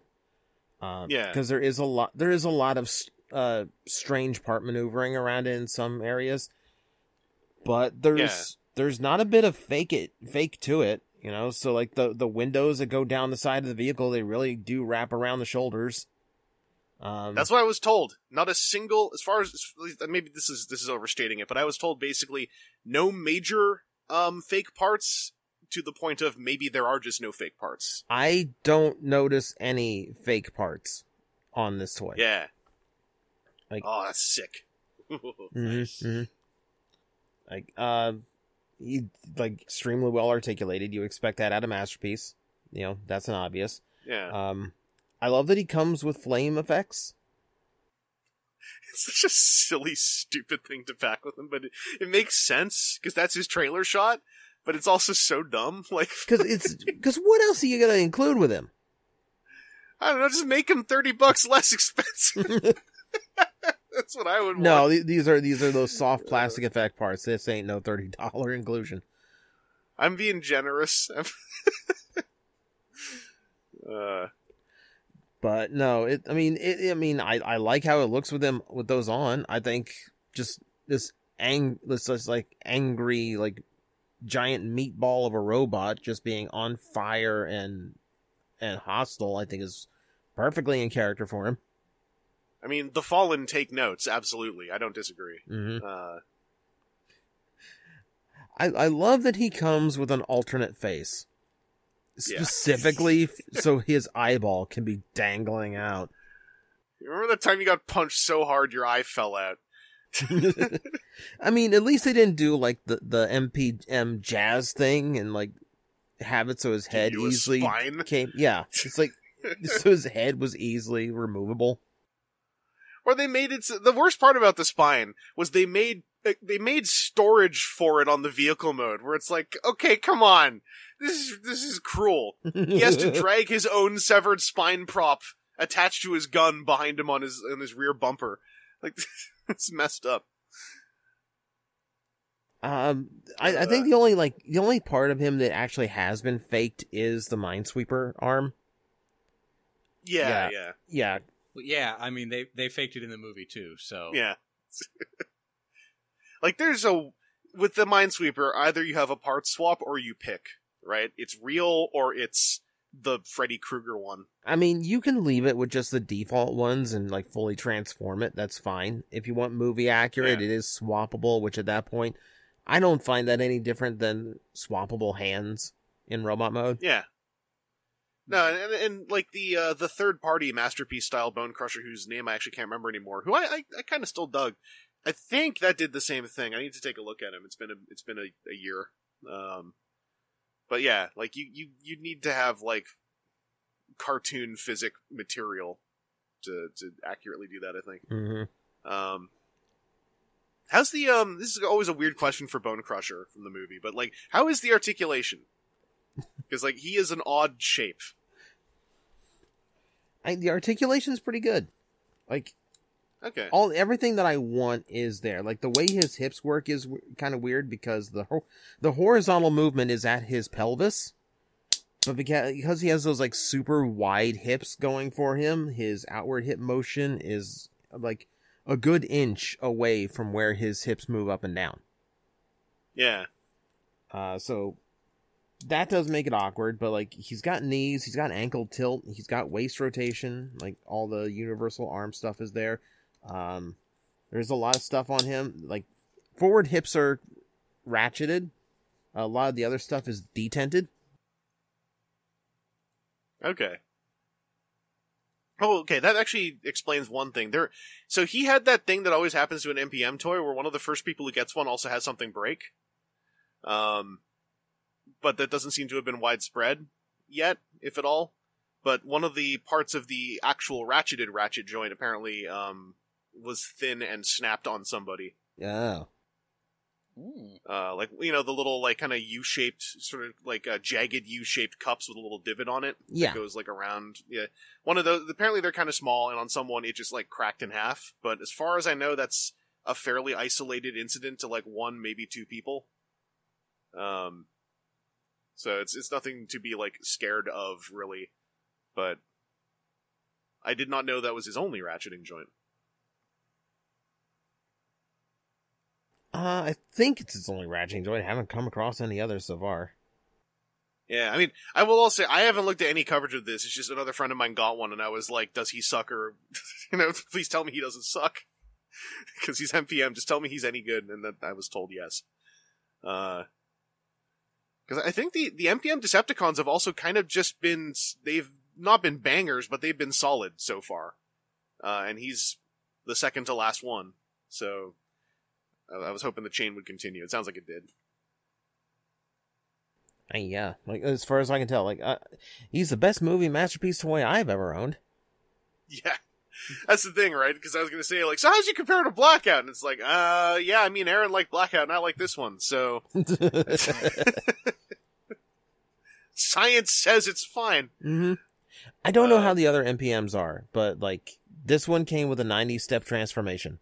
So, that is... That is there. That's there. That that fits. Yeah. yeah. Uh, that That's also the question, though, like, how many of those steps are, like, you pull the arm out, but in reality, it's like, you rotate it up at the shoulder ninety degrees, then you rotate the elbow out ninety degrees, then you twist it. I mean, no one will ever know. thirty-five degrees, then you...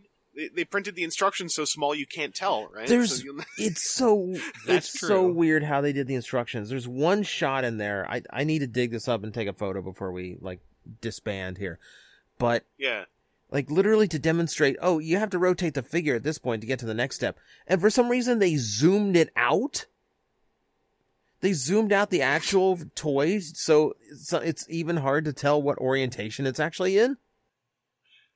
This is so exciting to me, because the it's the one thing I have left that I'm kind of a meanie about, right, is the instructions, because they are just not keeping up. They're not keeping up with how the toys are going. And I, and I always sometimes go, like, am I too mean? Then Aaron backs me up immediately, and I'm like, no, that's right. That's our one thing we have. When people are like, you like everything too much, like, we hate the instructions. Except the, the Toxitron instructions are actually pretty good. The, the color choices uh, on Dead Ends, at least, were actually really... solid. It's good instructions. Okay, here, let me uh, let me drop this in. Just, just because I'm imagining those those god awful Megazord instructions we saw a couple months ago, where like you just you literally couldn't tell what you were looking at on one step. It was just there was like you could tell some some Greeble was highlighted.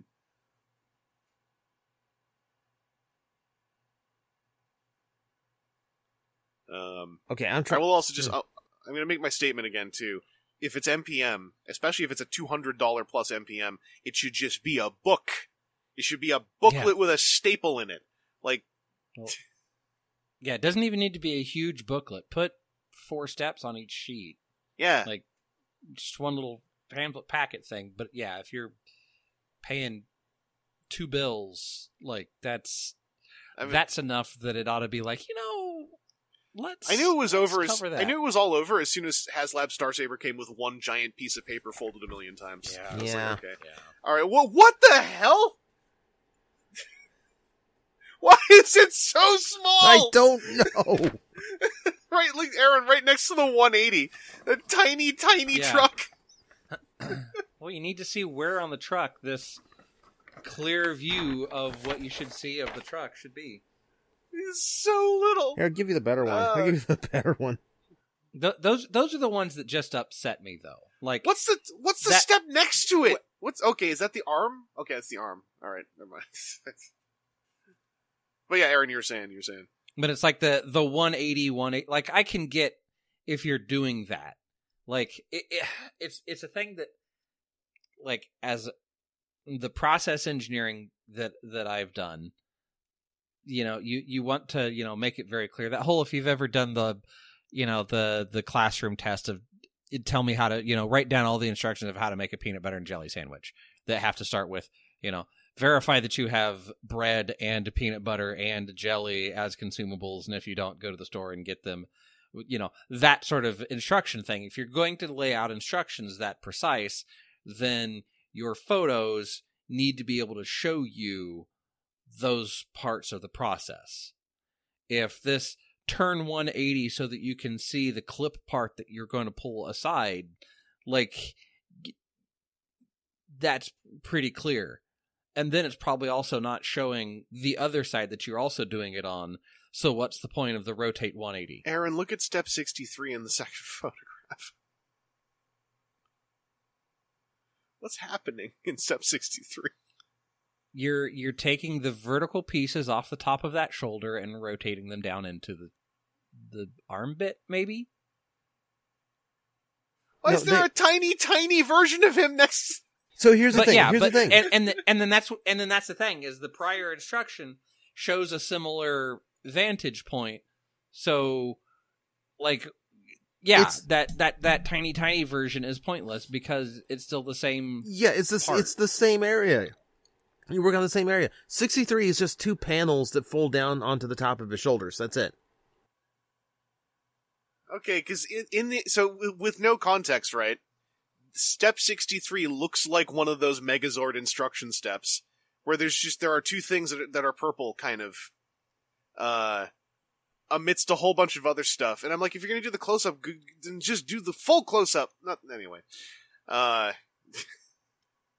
I want I don't want to go on and on because I can go on about it all the time, but yeah, this, this whole, this, this is new to me. This like have a tiny, tiny version of it and then a circle and then a zoom in square. Cause usually like they've done the zoom in square, but I like, It, it it's weirder. It's not that zoomed in. Yeah, yeah. This is weirder. Like show show just the shoulder with the like, you know, two versions of it: the colored in one that's down and the like ghosted highlight of it up, so you can see what you're rotating in a vertical position going down. Like the, mm, or so- or just do do a booklet where you also have like do a bu- notes, do a, do a full color printed version of the booklet. You don't. You, you could do that without notes because then you're going to have to think about multilingual issues. You know, if you write it all in Japanese and they they understand that, you know, potentially the majority of the market's overseas, and if you release it in the U S now, like you can do it in just English, but if you want to release it any other place, then you've got to do at least trilingual, maybe six languages. So you could maybe have well, like I mean they've demonstrated Lego, Lego stuff will do like automatopoeia. They'll do like click. They've demonstrated though something. They can they can print real small now. So they could just print the trilingual as small as some of those tiny tiny trucks and little men on the existing instruction book. You know, just sh- shrink down the text so it's just like a couple of grains at the bottom.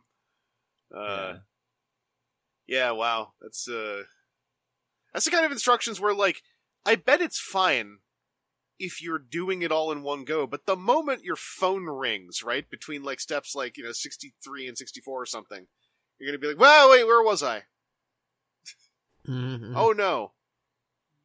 Uh, anyway, instructions aside, uh, I'm really glad to hear that it sounds like Bone Crusher turned out well, because the M P M Decepticons are kind of the high mark of M P M, in my opinion. Um, they're the ones that just kept turning out well. The Autobots are a real weird um, Pringles ripple chip. Like, they, they're, they're all over the place from Autobot to Autobot, in my opinion. Um, with, like, Ratchet being the best one. Uh, but, uh, like, Bar- M P M Barricade, solid. M P M uh, Starscream, decent. M P M Megatron, I think, is good. Um... A lot of people who don't like him, I think, also just don't like two thousand seven Megatron.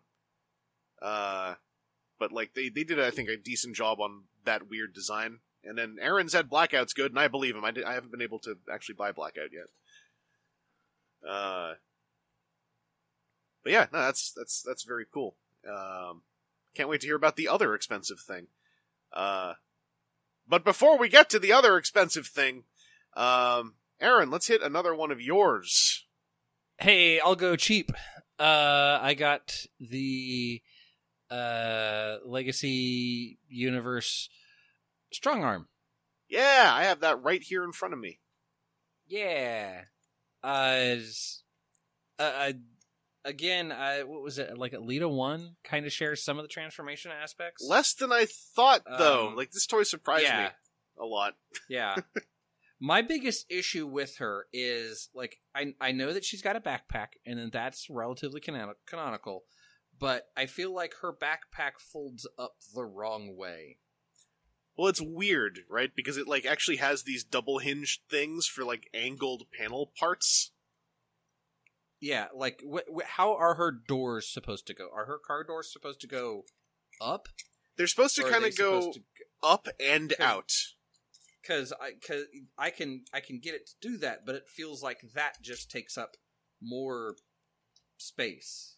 So there, there's like, like... She already has the big shoulder parts that, again, they're they're what her character has, so y- you gotta represent that. But that seems like it just further impacts that versus, like, if they just... If you just leave the doors down on the on the cab... Part. It's it's from the R I D the R I D twenty fifteen design. She had, like, kind of like flipped up angled outdoors.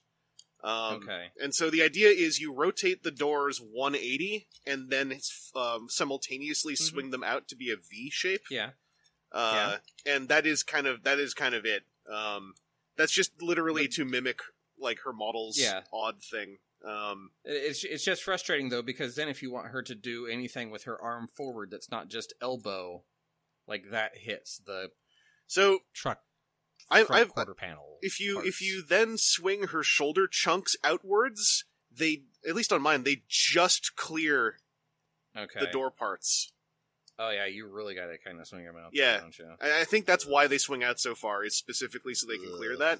So you kind of got to be into that, Gross. and that's going to be a real your taste kind of thing. Like, there's there's a lot of compromise going on. Gross. Uh, I I wish that. That she maybe had more like a, a Strika build.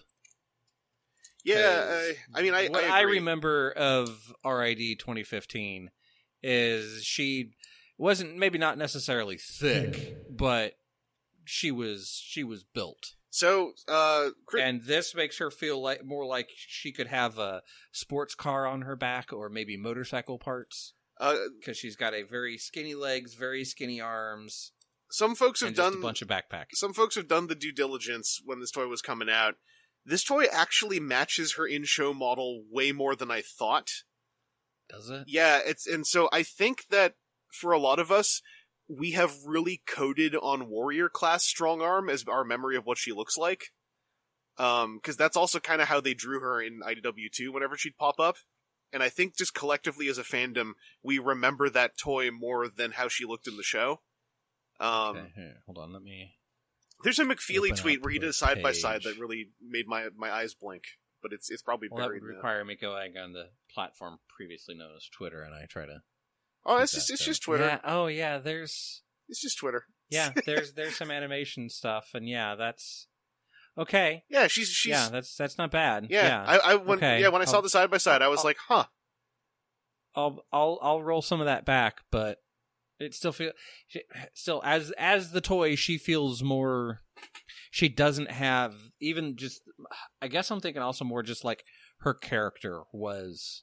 Like, if, if I've got a way to dodge around something or put my forearm up and stop it with my strength, I'm going to put my forearm up and stop it with my strength. And as this toy is, that isn't the, like, character feel that I get from her. Yeah, you kind of... If that line makes sense. I know what you mean. You, you like, in my case, I just kind of imagine, like, okay, like, when she went through the Legacyverse portal, she kind of Bruce Lee'd her build a little bit. Yeah. So she went like she went like slim, but also made of steel cables. Uh, yeah. So yeah, she's she's that, she's odd, uh, and and yeah. and like I said, no one should. I don't think anyone should feel bad if you were like she's too slim, because demonstrably, a ton of us remember the Warrior class strong arm more so than the in-show model strong arm. So it's a very mm-hmm. common reaction, uh, and it also just you know, it might just be your taste too. Like my personal taste is. I kind of think she looks better when she's just chonkier anyway. But, yeah. And it, it doesn't help that, like, yeah, like, like Aaron, like, like you were dealing with, like, in service of that show model, she, ha- she has very odd engineering that is, like, thankfully it means she's even less like Alita one, which is, I think, the ups- like the kind of objective mm-hmm. upside. Uh, but it is weird stuff. Like, it, it made my eyes, again, really blink for a moment. When I was like, wait, so the doors are on dedicated hinge things with a dedicated swivel just so they can flip up and stick out a bit.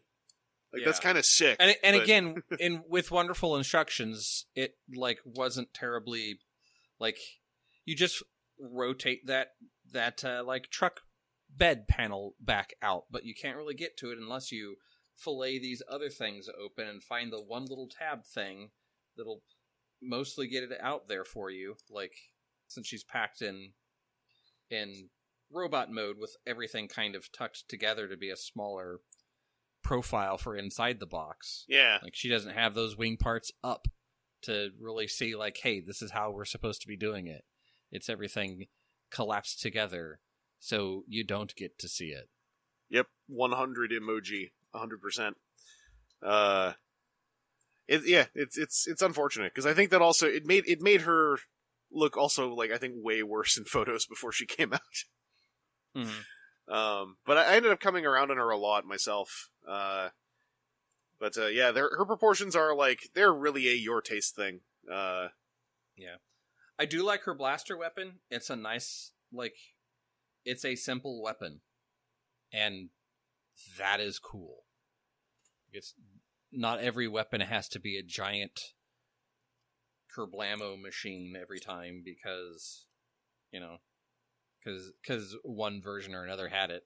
It's just a little pistol, and especially as a cop, it fits. I the the one thing that I kind of wish the the little detail that she has on the side of her thigh, I wish that was a five millimeter uh, port. Yep. So that she could ha- have her her pistol holstered. Yeah, but it feels that, weird. That's into like a minor, minor.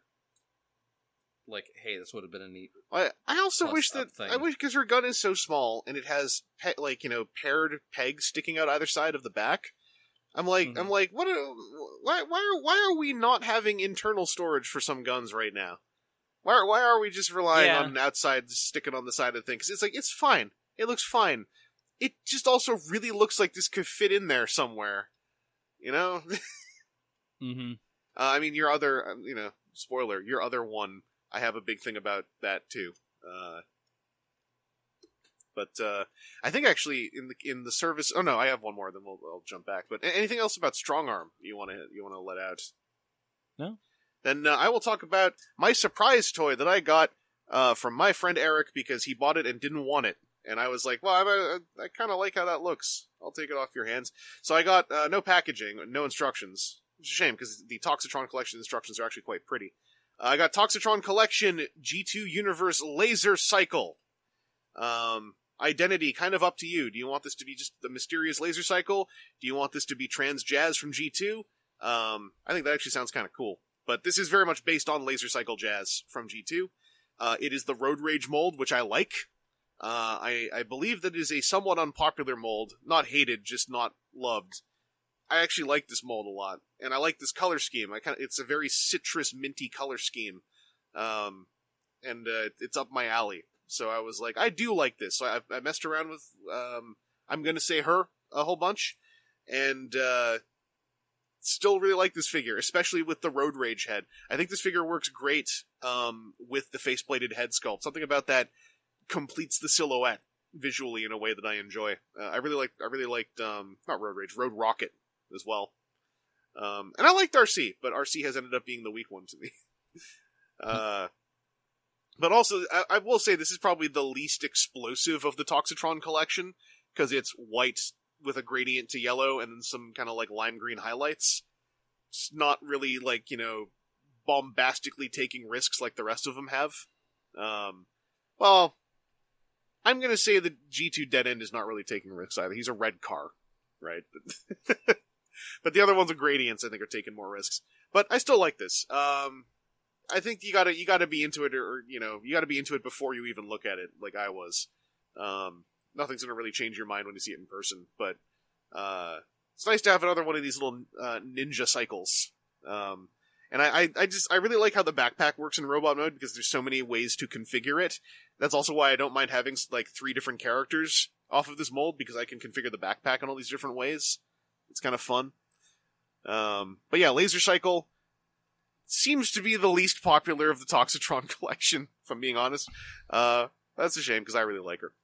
Um, Aaron, let's pop back to you for the the final, the finale of our on-topic, what we got, acquisitions. Legacy Evolution Strongarm. You talked about her or already. Shadow Striker. Shadow Striker, the other one. I crossed out the wrong one on our list, Ayo. because I'm tired. But yeah, Shadow Striker, the very, very much not a pre-tool for something else. Who? Never heard of them. Huh? What? Uh, yeah. yeah. um, really, I this is one that actually was found not on the trip before the trip that we made to Indianapolis. That was saddening. Um, but yeah, it's, uh, it's or, or what did I say? I saw somebody say, like, uh, what was it? Uh, what were the O T F C C roulette and and Shadow Striker? Yeah, and Shadow Striker. Yeah, um, really the way that the shield arm thing is done on her is about the best um way that I think that it could be done, in that it's on like a. a double wishbone-y piece, so that it's just a part that can come off as a shield and can be plugged into either arm for for how it sits on the car, and also is a removable piece, so that that is yet another thing that, like, hey, a significant thing of what makes car look like car is in this one piece, what can be updated. Yeah, the the double wishbone joint on the shield, I think, is actually slightly inspired in a lot of ways. I wish the tolerance connections were a little more even, because I find mm-hmm. it's it's very easy to, because you can detach it, you can you can lever it back and forth. I find whenever I try to do one, the other happens, basically. Yeah, my my biggest issue with her transformation um, was the getting the alignment between, like, the what is it her like hip parts to line up right with the the car oh like front quarter panel pieces what, yeah that flip up into make her torso. There's a um... like that whole that whole chunk is a series of pegs that have to peg just right, or else it it like kicks out. Yeah, on, and was was very frustrating on mine in the car mode. I'm transforming her back the other way and hitting it again. Yeah, the the car mode on mine, like the back of the shield near the rear bumper, simply doesn't tab all the way down, um, mm-hmm. and the gun piece simply doesn't tab evenly all the way in. Uh, yeah, and there's also a lot well, of was, there's a lot of hidden tabs I was too. Able to get all of those hidden tabs tabbed in the right way. I, I got so, I gotten them like, tabbed in, but then when I let go, they they just go like poink, like we'll be one of them. Yeah, no, mine mine mine managed to, to go right. Um, and the the biggest thing to me that's kind of a uh, is that her back bumper just comes off. It's a very Earthrise Cliffjumper feeling of yeah. of I understand why this is coming off.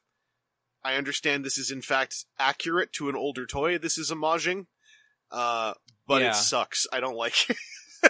Yeah, that's again a place where that could just be left behind. So you can make like a weird. It it doesn't quite want to fit. I mean, it it can go on like the back of an arm to be a different kind of like arm shieldy bit. Yeah, or, or you can you can you can, put it you can stick on the a... end of the gun to make it very much like what Sideburns' gun was. Yeah.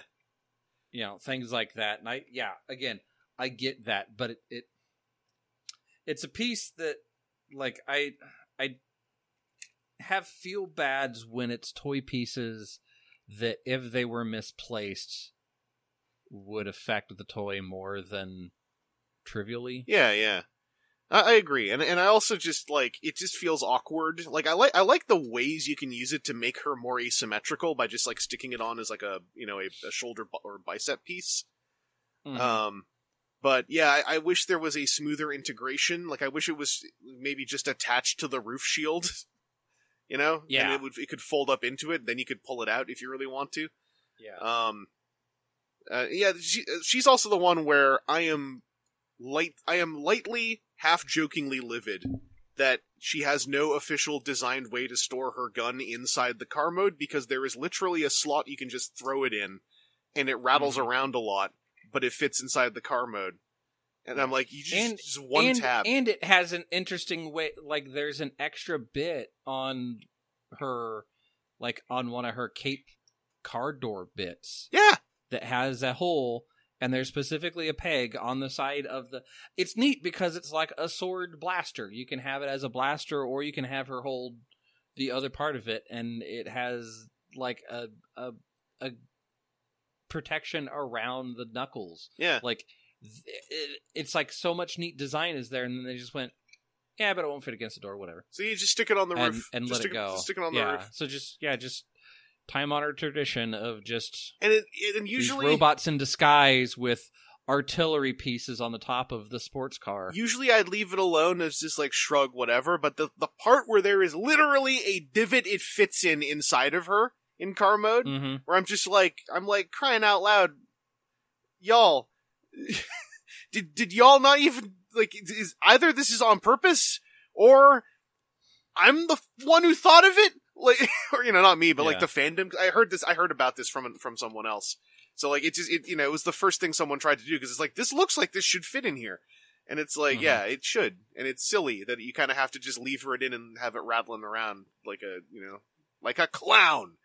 Uh, I was also gonna say it's kind of funny that because, like, you know, obviously people are saying like, oh, she's a pre-tool for Sideburn, and it's like, yes, but also, is she not simply just Shadow Striker? Yeah. like, like, dropping the joke for half a moment, and then I'm going to resume it for the rest of my life. Uh, people are like, oh, Detritus, pre-tool for Hound. Is it? Or is that just Detritus? yeah. And I, and it's a thing where I don't think I... Mu- I got to think about how I, how necessarily... But I don't think that I mind the, like, pre-tools. Um...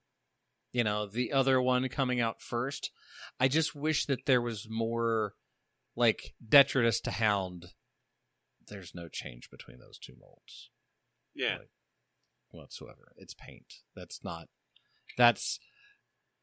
Granted, that's what the the original version was as well for eHobby. So, yeah, but okay, you whatever. could you could play into the nature a little bit more, like sculpt some, sculpt yeah, some cracks and dents you, into, into Detritus, so it looks more junky. Yeah, yeah, yeah, exactly. Yeah. You know, you you know, like I said, you have you, you make a different windscreen. You know, you make a, a a damaged windscreen, or you make one that's folded down.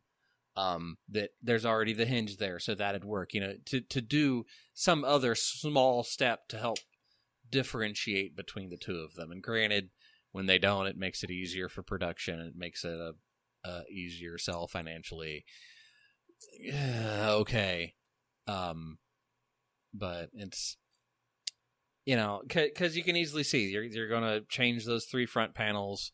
You're going to change maybe the top. I don't know. You, I don't know how close you can push to Viper. Well, yeah, um, that's the other thing, and, right? And, and stay, like, legally distinct. Um, you know, what gets close enough to Sideburn but far enough away from a Dodge Viper that uh, that whoever owns the, the Dodge brand now won't come after you.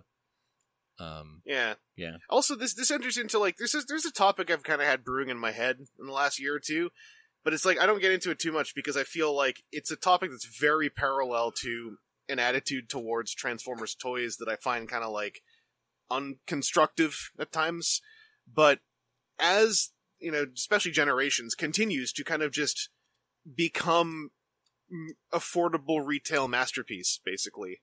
Um, mm-hmm. In, in the combination of its intent and kind of like, you know, how it's moving forward. And it happens to still jive with kids enough that like they got windows on boxes still.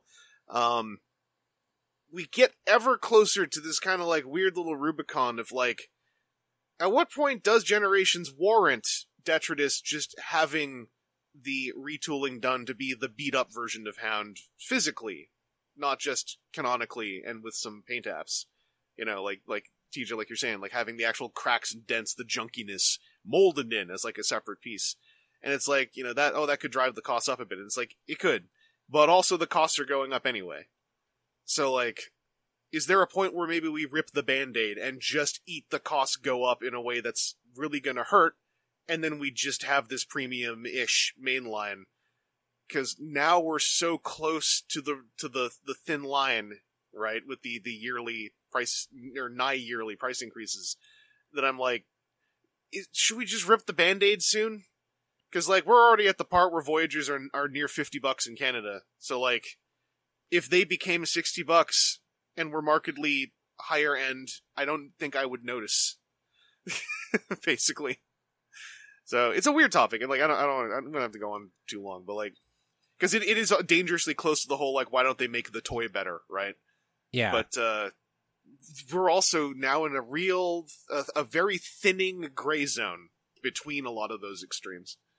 Um, I don't know. I mean, we'll see. We'll see what happens. Um, the the team the team working on stuff are, are solid, and uh, I still get surprised every year by something. So hey, let's see let's see what they do. Um, I believe that does our on topic what we got. So let's let's get into some off topic. T J, I have only heard things about this thing of yours, so I want to know how yours turned out. I've heard so many things about this from afar. Okay, so because Hasbro did one of those like crazy, like thirty-five percent off whatever that whatever you want deals, uh, yeah. I got the Zap Astro Megazord. Yes, the Zord Ascension Project. Mm-hmm. Mm-hmm. Um, I'm actually curious, what have you heard? Um, so to summarize about, I'd say three or four other people's feedback that I kind of heard directly. Uh, it's a real neat toy design. And also it has this tendency amidst people who report it to have breakages in the box when they open the box. Huh. Like, not all of them, but like, That's that's one where it was crossing into a level of regularity enough where I actually backed off from having interest in it, basically, because it's expensive over here. So, from what I can tell, mine is not broken. Everything All seems right. to work fine. Everything's... Yet. Yet. uh, there is... I, I, I'm going to go do some digging while we're talking. Because there, there's like a very specific list of things to look for that I remember someone telling me. But um, that's already a good start, mm. because I like the Astro Megazord, so I wanted the Zap Astro to turn out well. And the like, basically, the, the rest the rest of the crux of the feedback was like, this isn't a bad toy. It's just, it's a shame that it costs this much because it doesn't feel like that, was the other kind of feedback yeah, I heard. Yeah, and I can definitely see that because like, their asking was essentially Titan prices for it. And it's yeah. definitely not, like, up to what a Titan Transformer is like. You know, like, I wouldn't put this up against, like, the Ark, for instance. Um, yeah. Now, on sale, I think it's fine. Like, I will oh, say... I see, I see what the sale was. Holy crap, yeah. I forgot how much the retail was. I will say, um, for what it is, like, for what it is, like, I'm I'm perfectly fine with it so far. It's... it kind of feels the way that a lot of Hasbro Power Ranger stuff feels. Like, I don't think the the plastic feel of it is quite as good as a Transformer is. Like, there is something a little bit softer about it. Mm. I don't know why that's a thing, but it is.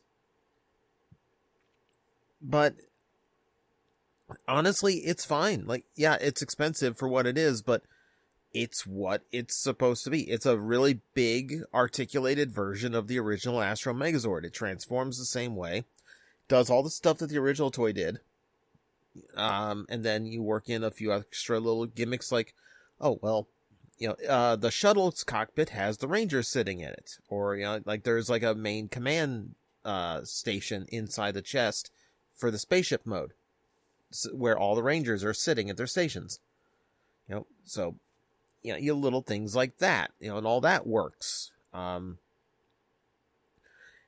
the only things I have is like, like I do have like little, like quality problems. Like I wish, or like just like general engineering things. Like, I don't think the shuttle holds together very well.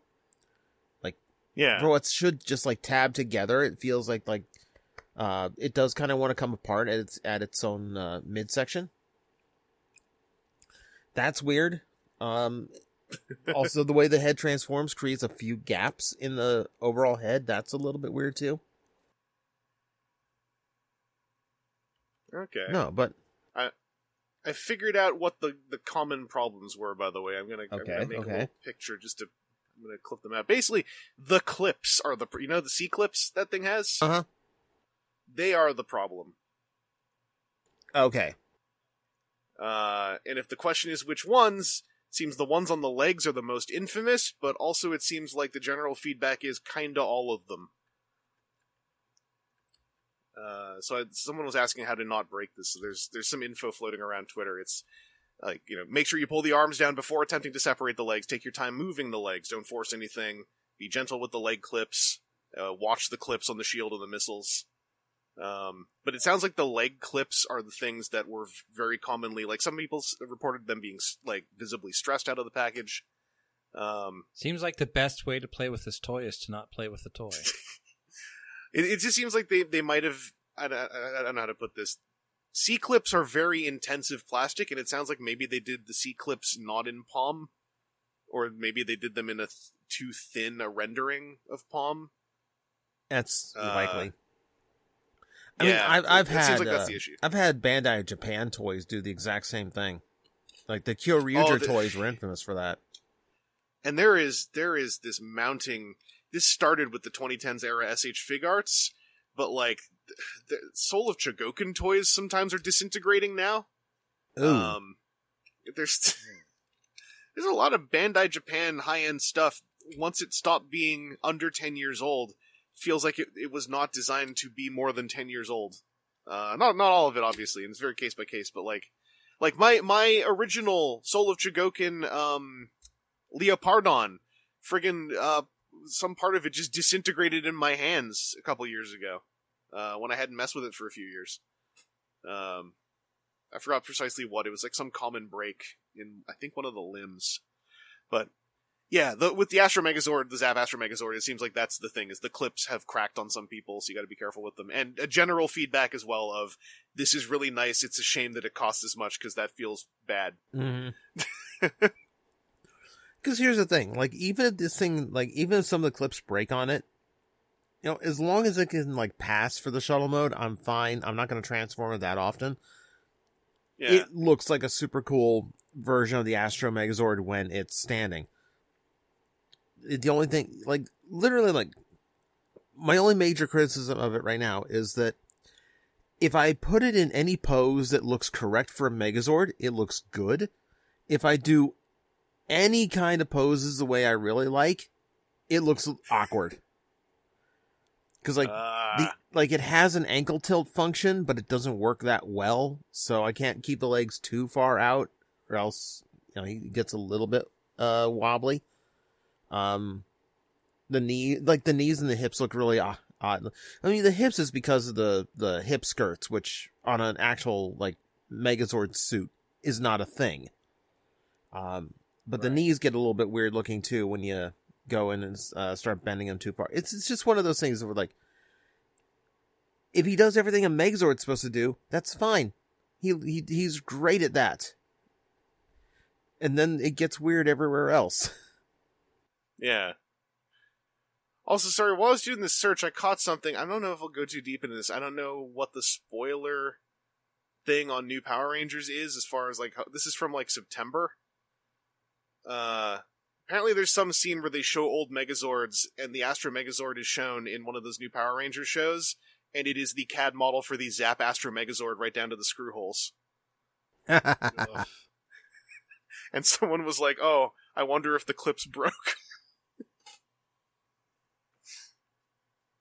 Um, I'll give you the funny one. So, it doesn't really have a lot of accessories outside of what the original toy came with. So, shield, the parts for the gun, the sword, et cetera. It does have additional yeah. hands. And those are fine. Uh, it, like the other Zap Megazord, comes with, like, tiny little iterations of the Rangers in case you just want them, like, I don't know, like, standing on the top of the Megazord just hanging out for some reason. Yeah. Um, they're all kind of done in the same pose, which is, you know, a little bit weird. Uh, but that's in space for you. Um, out of my five, my Blue Ranger is female. All right. Because it's the mold with a skirt on it. And my Pink Ranger is doing the smooth criminal lean. Well, you know, it's the current Space Rangers, right? Like, obviously, they must have, as time went on, you know, they retired. New uh, young uh, heroes take the mantle up. You know, it's, I'm sure... The acid problem. The acid problem. I'm sure there's a comic book that describes all of it. uh... Do you think they're going to keep doing the Zord Ascension project? I mean, this is this is like this is old enough to go on thirty-five percent clearance, and they haven't announced anything. Well, I mean, Power Ranger wise, they haven't announced anything. Period. Yeah, it's it's such a shame because what a good name for a project that kind of, like, you know, I'm broadly speaking here, kind of seems to have whiffed twice. Is sort of how it seems like it went. How'd the Dragon Zord turn out? Oh, I forgot they did a Dragon Zord. I should look that up. Of course they um, did a Dragon Zord. Hey, listen, I don't know. I'm I'm I'm, fir- I'm firmly convinced they did the Megazord just to do the Dragon Zord.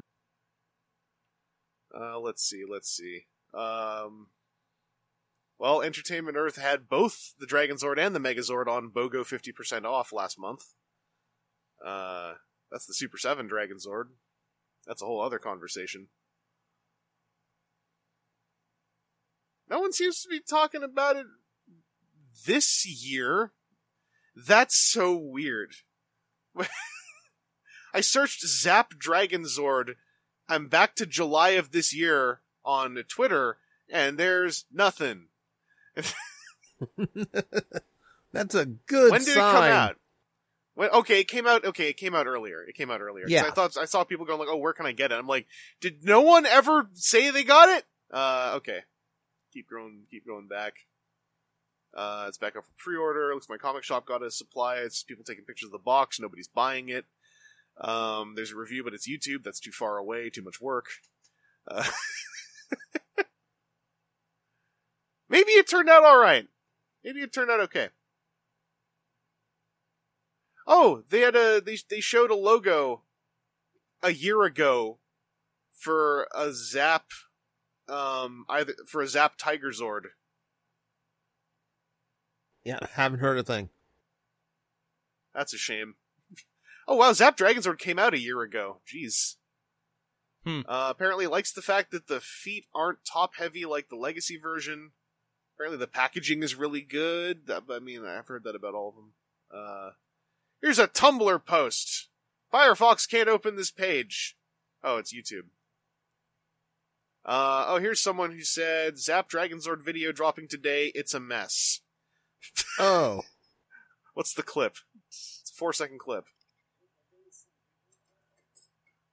Oh, I remember what I heard. Yeah, so, th- so it turned out okay, except he can't hold the weapon. Like, you know, the weapon when you form the Dragon Megazord? They, like the tail the on dri- a stand yeah, the, thing? Yeah, the drill yeah. staff. They um, they didn't figure it out. They just it, it still is. It stands next to him, and you place his hand next to it. That's literally like, how it's always worked. Yeah, mm-hmm. I was kind of hoping they get a little bit funky with it. Uh oh, there's more open hands that come with like option hands. Oh, here someone has it in a neat pose. Maybe that took a lot of balancing and, and daring do. Uh, so look, someone figured it out. Seems like, okay, this, this sort of just tracks with the Zap feeling then. Some folks figured it out and kind of dig it. Most folks are like, eh. And I guess, yeah, generally, this same person, their next tweet is, not worth one hundred thirteen bucks.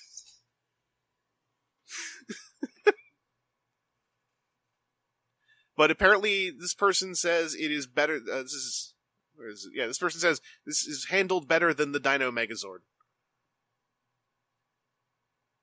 Um, okay, I forgot that this, the Dragonzord actually came out.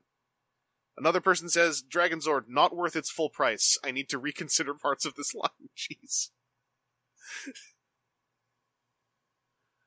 uh, I hate oh, that we, someone saying, uh, I hate that we finally... I'm really digging the Zap line. I hate, we go. I hate that we... I think that we finally got what we always asked Bandai for, which was just, just make Megazords with articulation. That's all we wanted. That's all we asked for. Yeah. And then this is the result. Yeah, um, here we go. I'm really digging the Zap line. Dragonzord came in today, and it's a solid piece overall. Looks great with the other Dinozords. The only issue I can see is the Mega Dragonzord combination. It was a mess to put on, but looks great overall. Uh, yeah, it's like a solid eight out of ten kind... eight out of ten coded toy, I guess. Huh. Yeah, okay, weird. It, it's a shame. It's just, it was, I mean, the name was so good. The Zord Ascension Project. What a good name. And, and I it's, mean, it's a shame it doesn't sound like anything ascending. It all plays know? off the Lightning Bolt. We got Lightning Collection. We got Zap. It's perfect. And yeah. Yeah. Unfortunate. Um, well, at least it's not, this is the thing, at least it's not bad. It's just like, it's that weird in-between kind of good area where you're like, I don't even know if, it's, like, I'm glad I got it on sale is like the common, I mean, in your case, yep, right? Like, yep, you yep. got it for deep, deep-ass discount, and thus, better experience. um, all right, let's pop over. Aaron, you got, you got some off-topic stuff. Were either of them on deep-ass clearance, or were they just feel goods? No, um, so, so the one that I will talk about that I, I kind of ranted about a little bit, um, the, the trip to Indianapolis that we did, part of it included a trip to go to uh, IKEA in order to get some D T O L Fs. Yeah. Because I've got space, stuff moved around, and I now have space where I could put a couple of D T O L Fs. I have a nice, you know, the display case that if you're a true collector, you're supposed to have. Uh, only to find out that IKEA is discontinuing the D T O L F. Well, yeah. And the, my uh... IKEA had none of them. And the only place that I can get them that's IKEA is apparently now marked up forty dollars per, and it's thirty-five dollars shipping. They know exactly what they're doing, the scum. They know exactly what they're doing because everyone says D T O L F. Uh... Yeah, so, so I was like, well, some bitch. Uh, turns out there's another... Uh, similar thing, except for it's shorter with one less shelf and a smaller footprint uh, that costs as much as the D T O L F did. Oh, and it has hard. Uh, it it's not clear corners uh, the way that D T O L Fs are. It's it's metal brackets that let you hide wiring, but also make it so that the corner on view is no longer nice and, and pretty. Oddly, um, oddly parallel to how the uh, in-flight experience has gone for economy class passengers on airplanes. It's It's smaller. There's a clever piece of tech in here, and it costs the same. Actually, mm-hmm. more expensive. Yeah. So it was.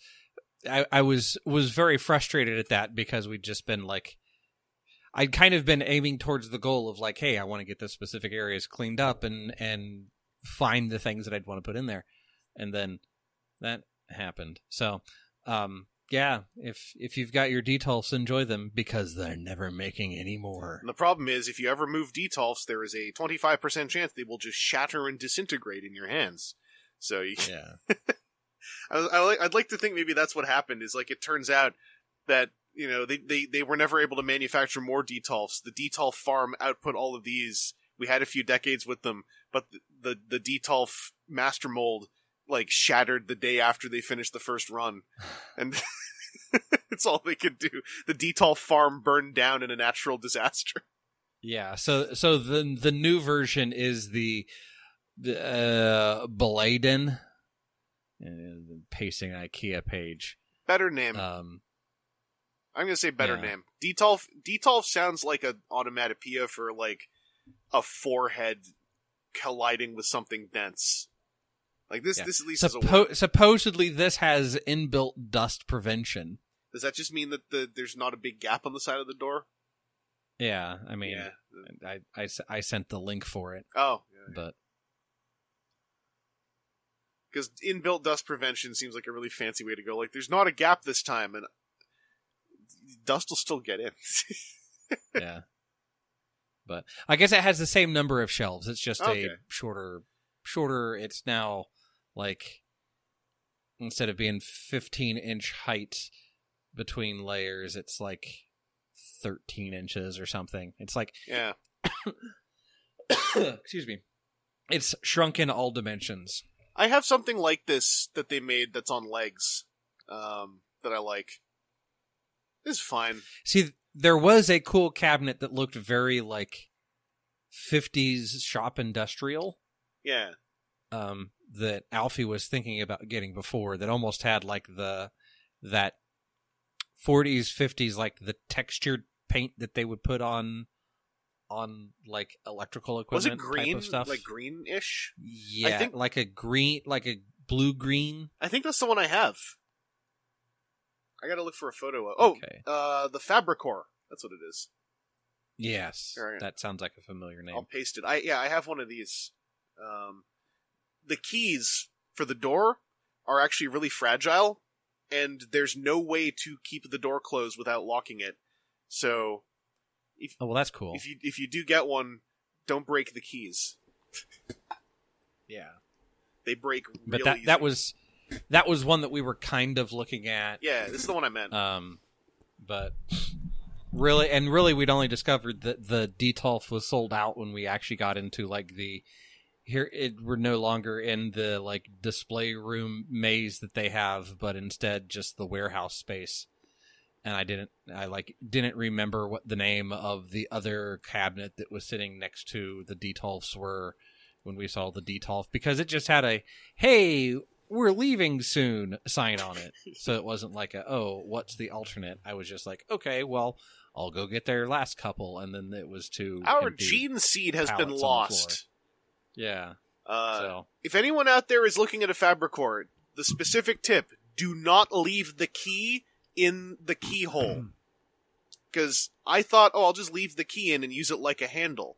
Uh, and all it took was my mom's elbow bumping the key while it was in the keyhole to nearly snap it off. Um, so don't leave the key in the keyhole. Get a key ring. Use some double stick tape to stick the key ring on the side of the cabinet if you must.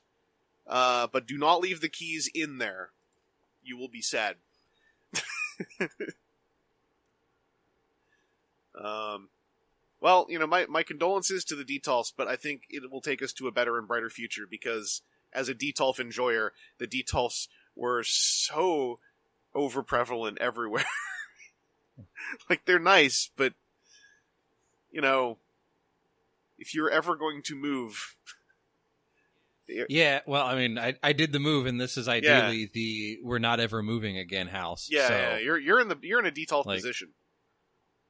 Um, I'll just go go for it, but yeah. I mean, the, so the, then the, it fell back. Then looks... it fell back to like, okay, well, you know, maybe do we look at getting a couple more Billies for my office because that's what I got a bunch of the stuff out of the office. And it's like, okay, do we get a couple more Billies rather than like the Target particle board?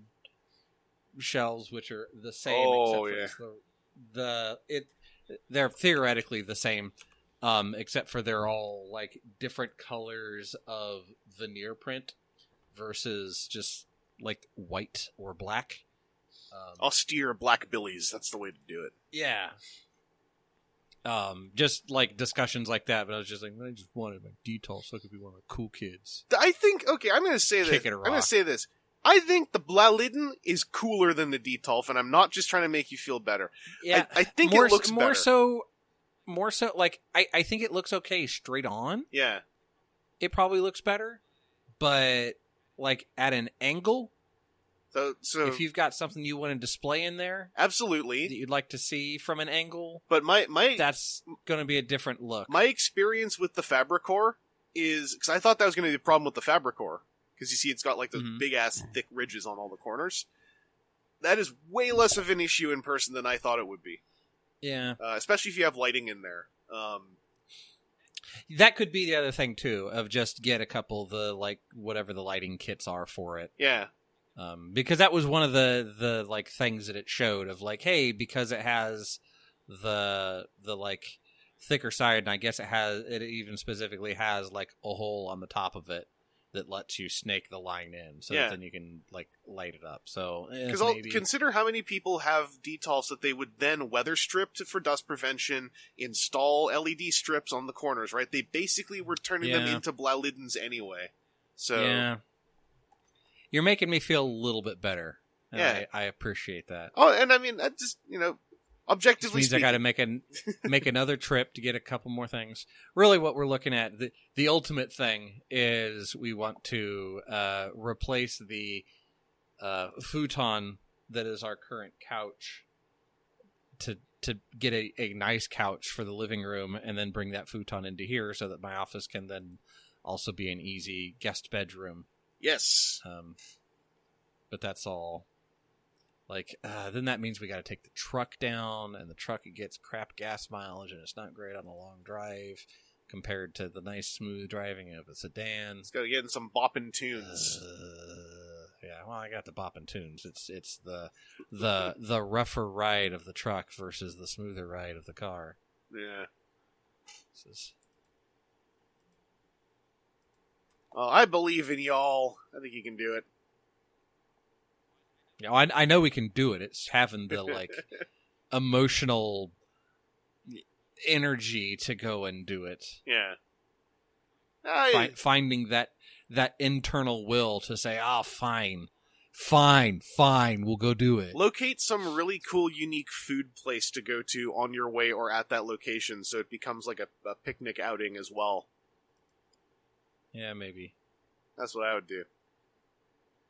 Find some... some... It's, it's also the discussion, like, do we do just like a, a sofa or we do like the big like, do we make a big sectional so we can have, like, a discussion pit type of thing? Or do we do, like, what do we actually want to do? And then it's like, I don't know, that's a lot of decisions. It's the year twenty twenty-three. Decisions. Where are my A R glasses to just let me look at a space and imagine all this? Yeah. It's that, twenty twenty-three. That'd, that'd be really cool, too. It's about to be twenty twenty-four. Like, can, like, like let, let me measure dimensions out. I could, I could probably eventually rig something together, but I'd spend more time doing that than actually, like... What's the return policy on this? If I just like buy two of them, and mm, I don't know about that one. Let me let me try the the Finala and not the Kivik. Okay. Oh yeah, I like the look of the Finala better. Let's go with that one. Return the other one. Like, yeah. Too too many too many adult decisions what need to be made, and and I was.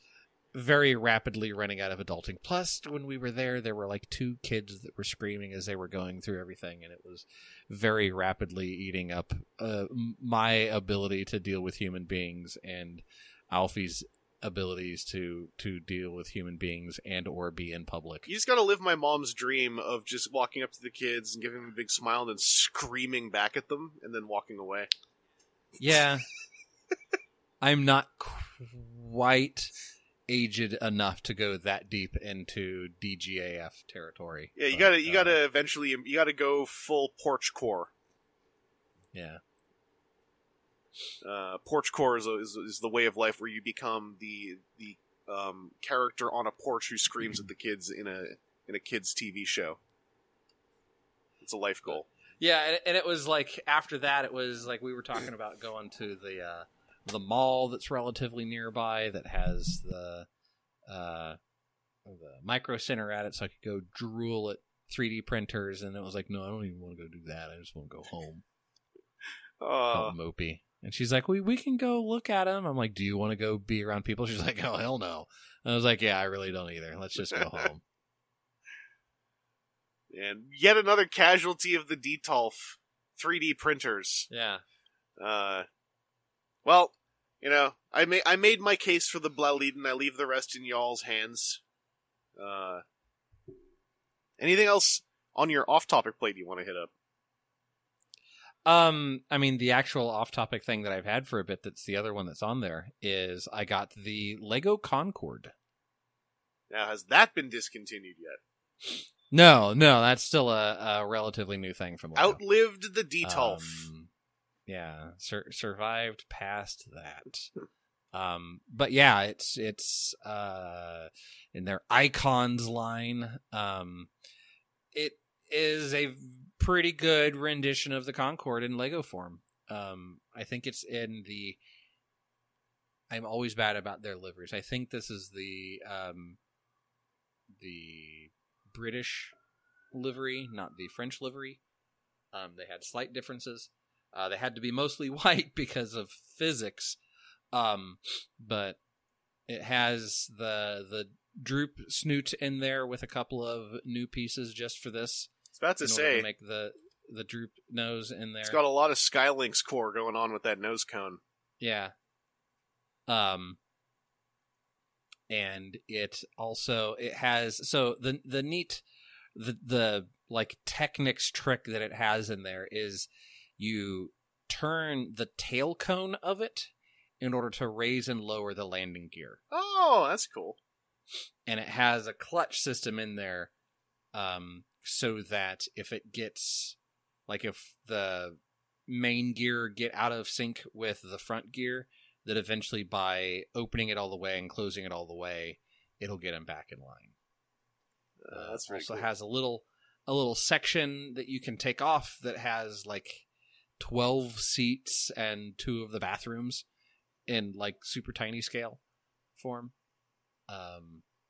And then the other neat thing is you build the stand that it sits on, and you're sitting it on like an edge of the face of like the angled bricks and the whole contraption that you build that then has a, like a two by two plug that you put the aircraft on. And so it sits like it's coming in for landing uh, on that stand.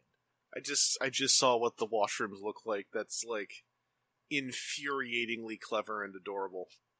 Yeah, yeah. It, it it was a fun little... Po- it was like, you know, it, it does the Lego thing of like you build one of those cells, and it was I was like three quarters of the way through, and I'm like, what the heck is this supposed to be? Oh, okay, yeah, that's neat. Yeah, yeah, that image there. Also, um, um, Aaron, I found I found Lego's ideal um, A F O L uh, photo. This guy. Oh, is is it one of their? This guy is making my uh, making my smile crack wider and wider. Look at this guy's smug-ass yeah. face. He's... And another thing that looks like it was, like, that looks like all that was outfitted by IKEA. Oh, yeah. What this? I'm, that's a small image. Why did the bigger one not come in? There we go. Look at that cocked, that little cocked grin on that guy's face. Yeah. And boy, what a set of hair. I want hair like that. But... It was a it was a really fun build. Uh, a bit of repetition through the wings, um, just because you're making a big flat white panel. Mm-hmm. Um, first time I've had a couple of discolored Lego bricks in all of that white. Oh, it's even hitting Lego! It, oh no! Yeah, th- there there were it. It looks like there were maybe a couple of pieces of black regrind that got into it, and so there were like two gray streaks on some like one by eights that uh, I I. I got replacements for. It just now means that I'd have to like disassemble the whole, like a significant chunk of the wing to get to where those went in. And I was just like, eh, part of it is so the, if you look at the, the first photo that you linked of it, where the engine pods are, I managed to accidentally hide the bad parts of two of the three bricks that were discolored underneath where those connect in. Okay. So it's not vi- it's not visible, but it was just like, eh, I could I could I could fix it. I know it's and there. Then put it all back together. I know it's there, but it's also just like a, a one by eight white brick. It, I can survive. But, and it has uh, a whole chunk of pieces. There are like three different temporary construction pieces that you build in order to hold parts of it together while you're building. Like these big, use the, the orange color, and the only the only place we're using the orange color as you build this thing are like brace pieces, so that you build like you build the wing, most of the wing upright as you're building it. Yeah. And so it has these pieces that you that go where those engine parts clip on to help kind of hold it together, and then to hold it together when you lay it flat to do other things where you need to push stuff, you need to give some force to it to get it to go together. But it's not, it wouldn't be flat because you've got the like the arc of the bottom of it, so you'd be like trying to push on a thing that would then like go and break. So you have these pieces that you build in order to fill that in, that then you take out to do the next part. Uh, just looking. So it was yeah, it was a fun build if you're an aviationist and a Legoist, and you got two hundred dollars um, burning a hole in your pocket. It's a great build. I still love that the word is actually droop snoot. That's just so adorable. Uh, that looks really cool. I I forgot I forgot how pointed the shapes of the Concorde are. Mm-hmm. That's really neat to look at. Uh, excellent. Well, I haven't really got anything off topic that I can speak to at length other than um, card games. I went to a Lorcana starter deck event for the second set last weekend. Um, Still haven't been able to find any Lorcana starters. Part of the reason I went and to I this f- event... I found like two packs. Part of the reason I went to this event was because the entry was twenty-five dollars, which is the cost of a starter deck without tax. And I was like, sure. um, I will. Here's what I'll say. The Seven Dwarves mechanic uh, is really neat, because they're like an aggro swarm. Uh, the the Merlin Mim bounce package gimmick is so my kind of stuff that I have been buying singles, because that's the deck I want to build. Even though I thought that deck was going to... Because Merlin and Mim are, are at, at worst rares, so not like super expensive. But then it turns out Ar- Purple Arthur, uh, Wizard's Apprentice... kicks nitrous into the engine of that little package, and he is like right now thirty bucks a card because he's he's the meta hype. The Lorcana meta hype deranges the singles prices so much. Uh, I hate it. So I just like I'm not going to play meta. I'm just going to play gimmicks I like, and then we'll just see how it goes. But I, I'm a big Sword in the Stone fan. It was my first Disney movie, and I'm not much of a Disney head, but I like Sword in the Stone. And uh, I'm really happy that Sword in the Stone like features in the second wave, and also like features in my favorite color, which is purple. Uh, so it's it's still kind of exciting. Also, all the Wave one singles have come down in price, notably, so that'll happen to Wave two when Wave three comes out, so, like, whatever. If I'm still really into it, I'll just get, you know, my Arthurs then. Um, but, uh, it was fun. It was fun to actually play Lorcana with more humans face-to-face. Um, it's a very interesting little game. Uh, I think it's got a neat decision space. Um... And I also was given a Digimon deck by a friend of mine, which is uh, the best way to make me spend too much time on YouTube looking up what singles to get to outfit a free deck with, thus turning that free deck into an expenditure. But that Digimon card game actually seems to play in a really cool... I don't know a single thing about Digimon, which I, it seems to free me from a lot of the allure of the game. I just think the mechanics are cool, and the free deck has bugs in it. Um...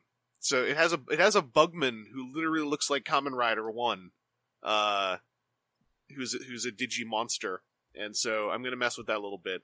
Um, I know that after T F T C G uh, was let go by WotC uh, and put into the hands of we who made the meta better, ha ha ha ha. Uh, a whole bunch of people told me Digimon was the game they were pivoting to, and that they thought it had really good mechanics. So hey, it only took me nearly four years. To, to catch up to wherever you all were. If it sounds like most of you moved on to One Piece, I don't know. There's, but they didn't do a live action set for the One Piece card game yet, so I'm not I'm not interested. Um, anyway, that's my off topic. Uh, T J, do you guys get Bandai card games in the shop? Um, unfortunately, no, because Bandai is not easy to get a license with. Okay. Not for a little shop, anyway. No, we yeah. we we got we got like a small handful of Lorcana. Uh, we oh, you did. We unironically we have the starter decks in stock. Um, that seems to be the thing they produce the most of, because that's all that's in stock in most of Toronto yeah, is he, just the starter decks. Here was the fun part. Um, we didn't get any booster box. They would they didn't have any for us. They had uh one of their uh. like one of their gift boxes for like the Disney one hundred. It's like four pack box. And then they had like one eight pack box, and that's all they would give us. hmm. Yeah. I, uh, I was hoping to find the eight pack, the Trove box at Toys R Us. Cause I would just like a Lorcana box to put my Lorcana cards in. Uh, and eight packs is neat. And the Trove and the gift box, the, the, the Disney one hundred thing. Those are the things that get marked up hilariously. Like the booster pack, the booster boxes get marked up predictably. Uh, the Trove box gets marked up hilariously. Sad face me, though. So I thought, oh, I'll go to Toys R Us on the launch day, because, you know, I, it worked out last time for finding the starter decks and some boosters. There was nothing there. I found out at the Lorcana event I went to why there was nothing there, is Toys R Us was always like, you can you can get, like, one or two per, per S K U, right, of Lorcana. Apparently, the Ontario Toys R Us's, at least, changed that to, you can get five things. Like, you can only get five things, but they can be anything. So guess what the first two people in line did at every Toys R Us was, I will take five Trove chests. I will take five D one hundreds. Uh, or it would be, I will take five Trove chests, and my wife here will take five D one hundreds. Um, so they, they changed the limit with this weird wording that just meant all of the good stuff could be bought in quintuple. Uh, and all I found were sleeves. And also, P S A, because, um, friend of the podcast, Eric, Mechanova King, at the starter event, bought Lorcana sleeves to sleeve his starter deck. Do not buy the Lorcana sleeves. They are extremely bad. Um, Aaron, what's, what's your, like, how, how, how card sleeve coded is your brain? Like, like, where's your language at with card sleeves? Um, I prefer Dragon Shields. Okay. The, the mats over the classics. Okay. And the, the dual mats. Eh, so the, the classics, uh, right? Let's focus on the classics, because those are a little, yeah. they're a little bit stickier, right? Than the mats. Yeah. They're, okay. Yeah. Now imagine something with a mat, a sort of like overly smooth fuzzy mat feel on the back, right? And then like sort of a matte-ish feel on the clear part on the front. Now, imagine Dragon Shield Classics. Now, imagine you, you wipe glue stick all over them and let, let it set for about an hour. Uh, so it's not quite set, but it is still full of friction. And then you try to mash shuffle them. Uh, it felt like I was that mash shuffling gross. Granite rocks together. Um, that sounds, that sounds like... Ravensburger got, yeah. Ravensburger got taken by whoever they, um... hired to do the sleeves for Lorcana. They got taken hard. The sleeves are actual, they are, they are like thirteen Canadian dollars for like sixty of them. Yeah. They are I hot mean, trash sleeves. Uh, they are garbage. Yeah, I was, so uh, p- part of what I was doing recently was I was going through a bunch of old cards, and I found like the first Ultra Pros, like the ones that I had from like ninety-six yeah. or ninety-five. And those, man, those were just like, you have two kind of hard pieces of plastic. Not like the, the hard side top loader, but they weren't, they were not smooth sleeves by any stretch. This also, this had this like and, fuzz and feeling. Colored. It had this fuzzy feeling like the outside yeah. of a new Ultimate Garb boulder. And then, here's the worst part. Because now we're where we are, right? Um, and I know someone is maybe even commenting this if someone knows, right? The store told him, uh... oh, you, you'd want to get character sleeves for that. Uh, clear outers. Dragon Shield makes those now. Because, you know, that's the thing with, with Japanese T- TCG sleeves, is the art sleeves are not designed to actually be shuffled. They are then themselves designed to be sleeved, but that's not always clear to people. Um, the Lorcana sleeves are in a similar place. Hold, hold on, hold on. Say that again while my brain finishes reading. Okay, so you take uh, Japanese sleeves for, say, Pokemon, right? Or Yu-Gi-Oh! Um, or, like, a lot of the Cardass Um, art sleeves that have like Kamen Rider stuff on them. Those sleeves can hold a card. However, those sleeves, if you try to mass shuffle them, the art will s- will just get skinned right off the back. yeah. like immediately. That is because the intended design is you put your card into the art sleeve.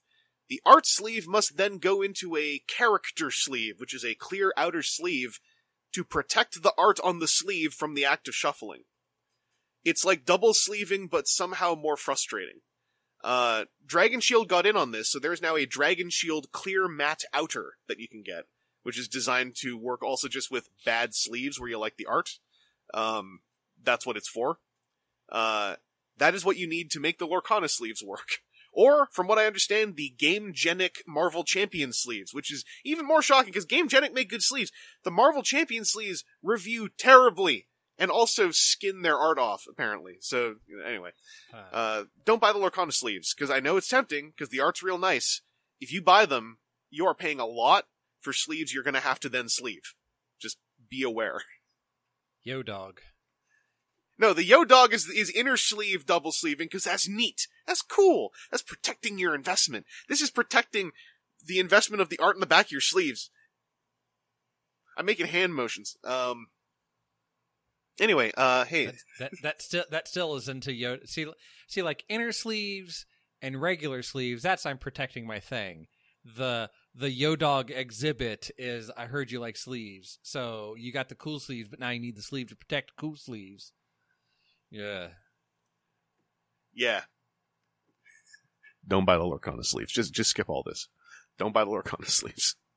Um, feel bad feel bad for every store that has them in stock, because I suspect every store that has them in stock was ordered to order a bunch of Lorcana sleeves to get some Lorcana. Uh, because these are the stores that have lots of it. Hey, guess um, what else we have a lot of at the store? Ah, uh, yes. I yeah. suspected. I suspect don't, don't don't sell those if you're a decent human being, or sell those if you need a job and money. You know, if, if T J, if you guys don't have uh, Dragon Shield clear outers, just just get a couple and have them on the shelf next to the Lorcana stuff, and put up a sign. Because because let me tell you, you know what you know what the gaming store staff were really not really equipped to deal with was, am I able to return these sleeves because they're terrible, right? That or you just do you do the Amazon thing. Frequently purchased with. When somebody comes up with one of those, you just pull the other ones out and you're like, no. Frequently purchased with. Yeah. No. Frequently purchased with. Uh, but also, the Lorcana sleeves and the Lorcana deck boxes, if they feel like Funko Pops. The, like it feels like stores were just commanded. Like, you get Lor- Lorcana cards as long as you get all this stuff too, and if you don't, I swear, we're gonna bury you under Star Wars land. Um. Anyway, that's that's been a show. Hey, you listen to W T F A T F W episode six hundred thirty-nine. Um, thank you all uh, for listening. Thanks, Aaron and T J, for joining me. Um, we'll be back. Uh, I feel like I need to also acknowledge some sad news since our last podcast, because we talked about it at a slightly less sad point, and I didn't want to say it up the front, so I'm just going to throw it out there. Because y'all know already, but it's, we've got to acknowledge this kind of thing on here. Uh, we did sadly lose Peter Spelos. Uh, as we had we had mentioned it in one of our shows, like early on, he was going through some rough stuff. Uh, so it was not unexpected, but it's still kind of a bummer. And uh, I'm sure everyone's kind of said their piece now, but I wanted I wanted to make sure we acknowledge that on here. Um, dude clearly was like you know left left a mark on Transformers. Clearly left a mark on his acting students, though. Like, it seemed like they were they were the thrush on that GoFundMe. So, like, what a great legacy to leave behind is a whole lot of actors in the industry who are like, I learned from Peter Spelos. Uh, I even have a Peter Spelos story. It's a really funny one. Uh, doesn't involve me. It involves my brother, who has been to all of two Transformers conventions. Uh, I think it was two thousand one was when they had the R I D actors in. Um, my brother, for whatever reason, because Peter Spelos was in some horror movie that he saw, like, went to, like, get his... you know, his autograph or whatever, uh, introduced himself. Two days later, uh, my brother encounters Peter Spelos in the elevator, and he told he told me and my mom this later on, because he was on his own. He was like, that Peter Spelos guy is really convention-coded. That guy's convention-trained. We're like, why? He's like, he remembered my name in the elevator, but in that specific way where you know that he has, he has a brain that has trained itself to just remember the names of people for the, the weekend of a convention. Because he was like, oh, hmm. Oliver, but in that very specific, make contact, like, hi, make contact, pause, Oliver! You know, like, where you you you for forty-eight the, the hours. The Rolodex spun real quick. Yeah, for forty-eight hours, you will remember everyone who said hello to you at your table.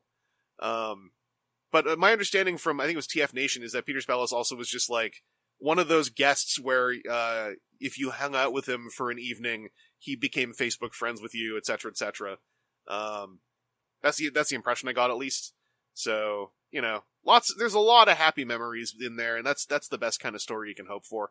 So I wanted I wanted to acknowledge that and also share my brother's story that I don't think my brother remembers anymore, because that was like two thousand one. Uh, anyway, as I said, thanks you all for listening. Thanks you all for joining me, uh, the collective y'all and the smaller y'all. We'll be back again, and so until then, uh, go be the greatest shark in town. Ha! Alright, I'm gonna push stop. Who's the baddest shark around? Who's the smartest shark in town? Skybite, that's me. We'll drive Scourgeon to the ground and never let go Megatron down. Skybite, that's me. What the fuck's going on down there? T, T.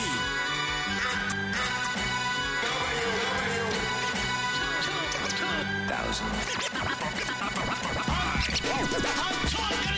Shit, the greatest shit. What the f***?